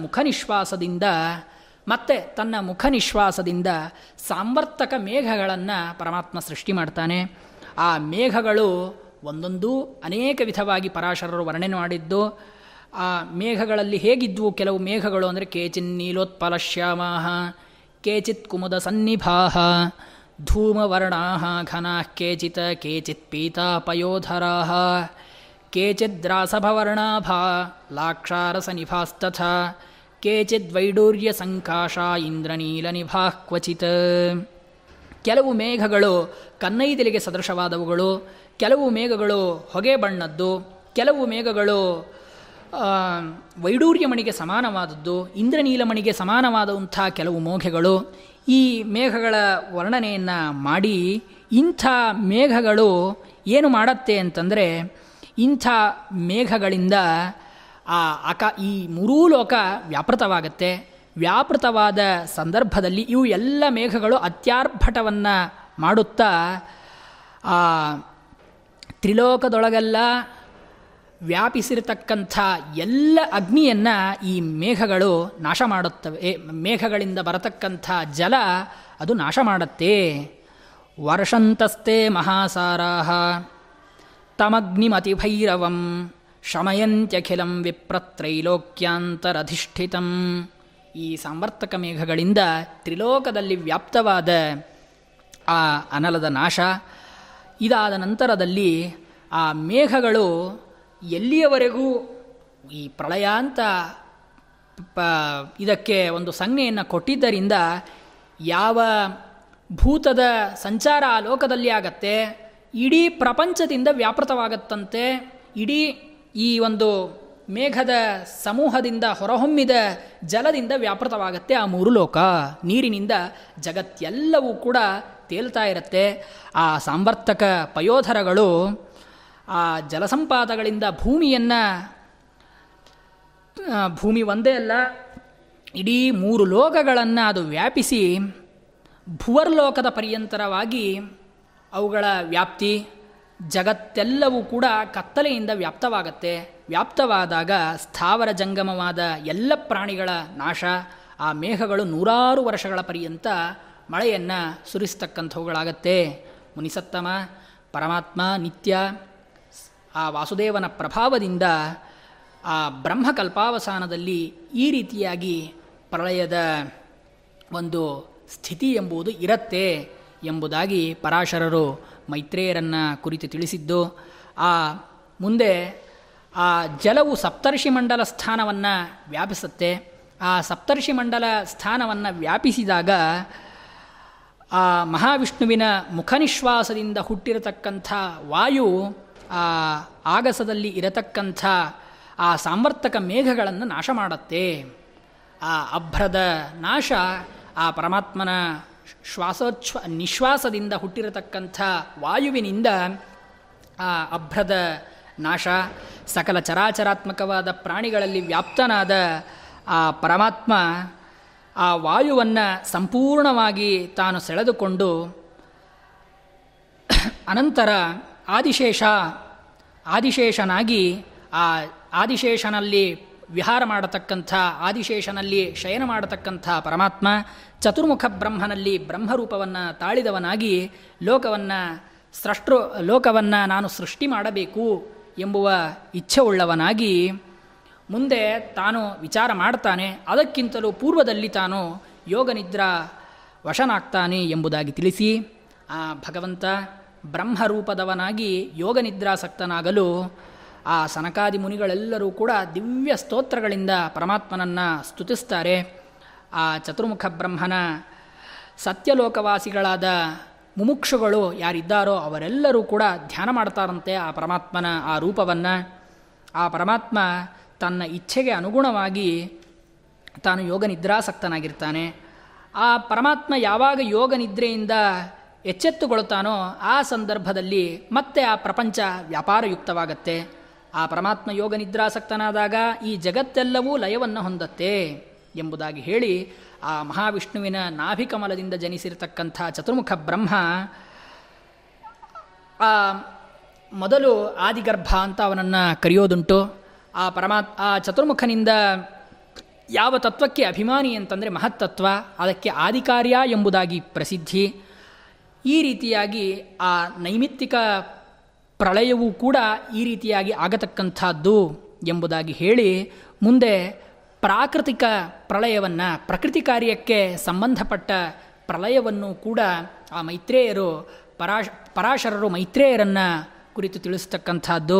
ಲೋಕಗಳಲ್ಲೆಲ್ಲ ಸಕಲ ಪಾತಾಲಾದಿ ಲೋಕಗಳಲ್ಲಿ ಅನಾವೃಷ್ಟಿ ಮೊದಲಾದ ಅತಿವೃಷ್ಟಿ ಅನಾವೃಷ್ಟಿ ಮೊದಲಾದವುಗಳಿಂದ ಒಂದು ಆಪತ್ತು ಉಂಟಾಗತಕ್ಕಂಥ ಸಂದರ್ಭದಲ್ಲಿ ಮಹತ್ತತ್ವವನ್ನು ಅದು ಆದಿಕಾರ್ಯ, ಅದನ್ನು ಪ್ರಾರಂಭ ಮಾಡಿಕೊಂಡು ಪೃಥ್ವೀ ಪರ್ಯಂತರವಾಗಿ ಸಮಸ್ತ ಕಾರ್ಯ ಸಮೂಹ ಆ ಪರಮಾತ್ಮನ ಇಚ್ಛೆಯಿಂದ ಆಗತಕ್ಕಂಥದ್ದು ಎಂಬುದಾಗಿ ಹೇಳಿ ಈ ಯಾವ್ಯಾವ ತತ್ವಗಳಿಗೆ ಯಾವ್ಯಾವ ತತ್ವದಲ್ಲಿ ಲಯ ಎಂಬುದಾಗಿಯೂ ಕೂಡ ಆ ಪರಾಶರರು ಮೈತ್ರೇಯರನ್ನು ಕುರಿತು ತಿಳಿಸ್ತಾರೆ. ಈ ಪ್ರಾಕೃತಿಕ ಪ್ರಳಯ ಆ ಪರಮಾತ್ಮನ ಇಚ್ಛೆಯಿಂದ ಆದದ್ದು. ಹೇಗೆ ಅಂತಂದರೆ ಈ ಕಾಲದಲ್ಲಿ ಆ ಜಲದಿಂದ ಭೂಮಿಯಲ್ಲಿ ಇರತಕ್ಕಂಥ ಗಂಧ, ಆ ಪೃಥ್ವಿಯಲ್ಲಿ ಇರತಕ್ಕಂಥ ಅಸಾಧಾರಣ ಗುಣ ಅದು ಗಂಧ, ಅದು ನಷ್ಟ ಆಗತ್ತೆ. ಅನಂತರ ಆ ಗಂಧ ನಷ್ಟ ಆಯಿತು ಅಂತ ಆದ ಸಂದರ್ಭದಲ್ಲಿ ಆ ಗಂಧ ಎಷ್ಟು ಪ್ರದೇಶದಲ್ಲಿ ವ್ಯಾಪಿಸಿತ್ತೋ ಅಲ್ಲಿ ಜಲವು ತನ್ನ ಪ್ರವೇಶವನ್ನು ಪಡೆಯುತ್ತೆ, ಜಲ ವೃದ್ಧಿಯಾಗತ್ತೆ, ಜಲಮಯವಾಗಿ ಸಕಲ ಲೋಕವನ್ನು ವ್ಯಾಪಿಸುತ್ತೆ. ಆ ಸಂದರ್ಭದಲ್ಲಿ ಈ ಜಲ ಎಲ್ಲ ಲೋಕಗಳಲ್ಲಿ ವ್ಯಾಪ್ತವಾದಾಗ ಈ ಜಲದ ಒಂದು ಅಸಾಧಾರಣ ಗುಣವನ್ನು ತೇಜಸ್ಸು ನಾಶ ಮಾಡುತ್ತೆ. ತೇಜಸ್ಸು ನಾಶ ಮಾಡಿದ ನಂತರದಲ್ಲಿ ಇದರಿಂದ ತೇಜಸ್ಸು ನಾಶ ಮಾಡುತ್ತೆ. ಆ ಜಲ ಯಾವ ಪ್ರದೇಶದಲ್ಲಿ ಇತ್ತೋ ಆ ಪ್ರದೇಶವನ್ನು ಕುರಿತು ತೇಜಸ್ಸು ತನ್ನ ಪರಿಮಿತಿಯನ್ನು ಹೆಚ್ಚಿಸುತ್ತೆ. ಅಗ್ನಿ ಸಕಲ ಲೋಕವನ್ನು ಆವರಿಸ್ತಾನೆ. ಅಗ್ನಿಯನ್ನು ವಾಯು ನಾಶ ಮಾಡ್ತಾನೆ ಅಂತಂದರೆ ನಾಶ ಅನ್ನೋ ಶಬ್ದಕ್ಕೆ ಇಲ್ಲೆಲ್ಲವೂ ಕೂಡ ಲಯ ಎಂಬುದಾಗಿ ಅರ್ಥ. ಅಗ್ನಿ ವಾಯುವನ್ನು ನಾಶ ಮಾಡ್ತಾನೆ. ವಾಯುವಿನ ಸ್ಪರ್ಶ ಗುಣವನ್ನು ಆಕಾಶ ಅದು ಲೀನಗೊಳಿಸುತ್ತೆ, ಅದರಿಂದ ವಾಯುವಿನ ನಾಶ. ಆಕಾಶದ ಶಬ್ದ ಗುಣವನ್ನು ಅಹಂಕಾರ ತತ್ವ, ಅಹಂಕಾರ ತತ್ವ ತನ್ನಲ್ಲಿ ಲಯಗೊಳಿಸುತ್ತೆ. ಈ ಏಳೂ ಪ್ರಕೃತಿಗಳು ಕೂಡ ಕಾರ್ಯಕಾರಣಗಳಾಗಿ ವ್ಯಕ್ತಾವ್ಯಕ್ತ ಸ್ವರೂಪಗಳು ಎಂಬುದಾಗಿ ಹೇಳಲ್ಪಡತಕ್ಕಂಥದ್ದು ಶಾಸ್ತ್ರದಲ್ಲಿ. ಇವುಗಳೆಲ್ಲವೂ ಕೂಡ ಸರ್ವತಂತ್ರ ಸ್ವತಂತ್ರನಾದ ಲಯಶೂನ್ಯನಾದ ಆ ಪರಮಾತ್ಮನಲ್ಲಿ ಲಯವನ್ನು ಹೊಂದತ್ತೆ. ಆ ಅಹಂಕಾರ ತತ್ವಕ್ಕೆ ಮಹತ್ತತ್ವದಲ್ಲಿ ಲಯ, ಆ ಮಹತ್ತತ್ವಕ್ಕೆ ಅವ್ಯಕ್ತಳಾದ ಮಹಾಲಕ್ಷ್ಮೀ ದೇವಿಯಲ್ಲಿ ಲಯ, ಲಕ್ಷ್ಮೀ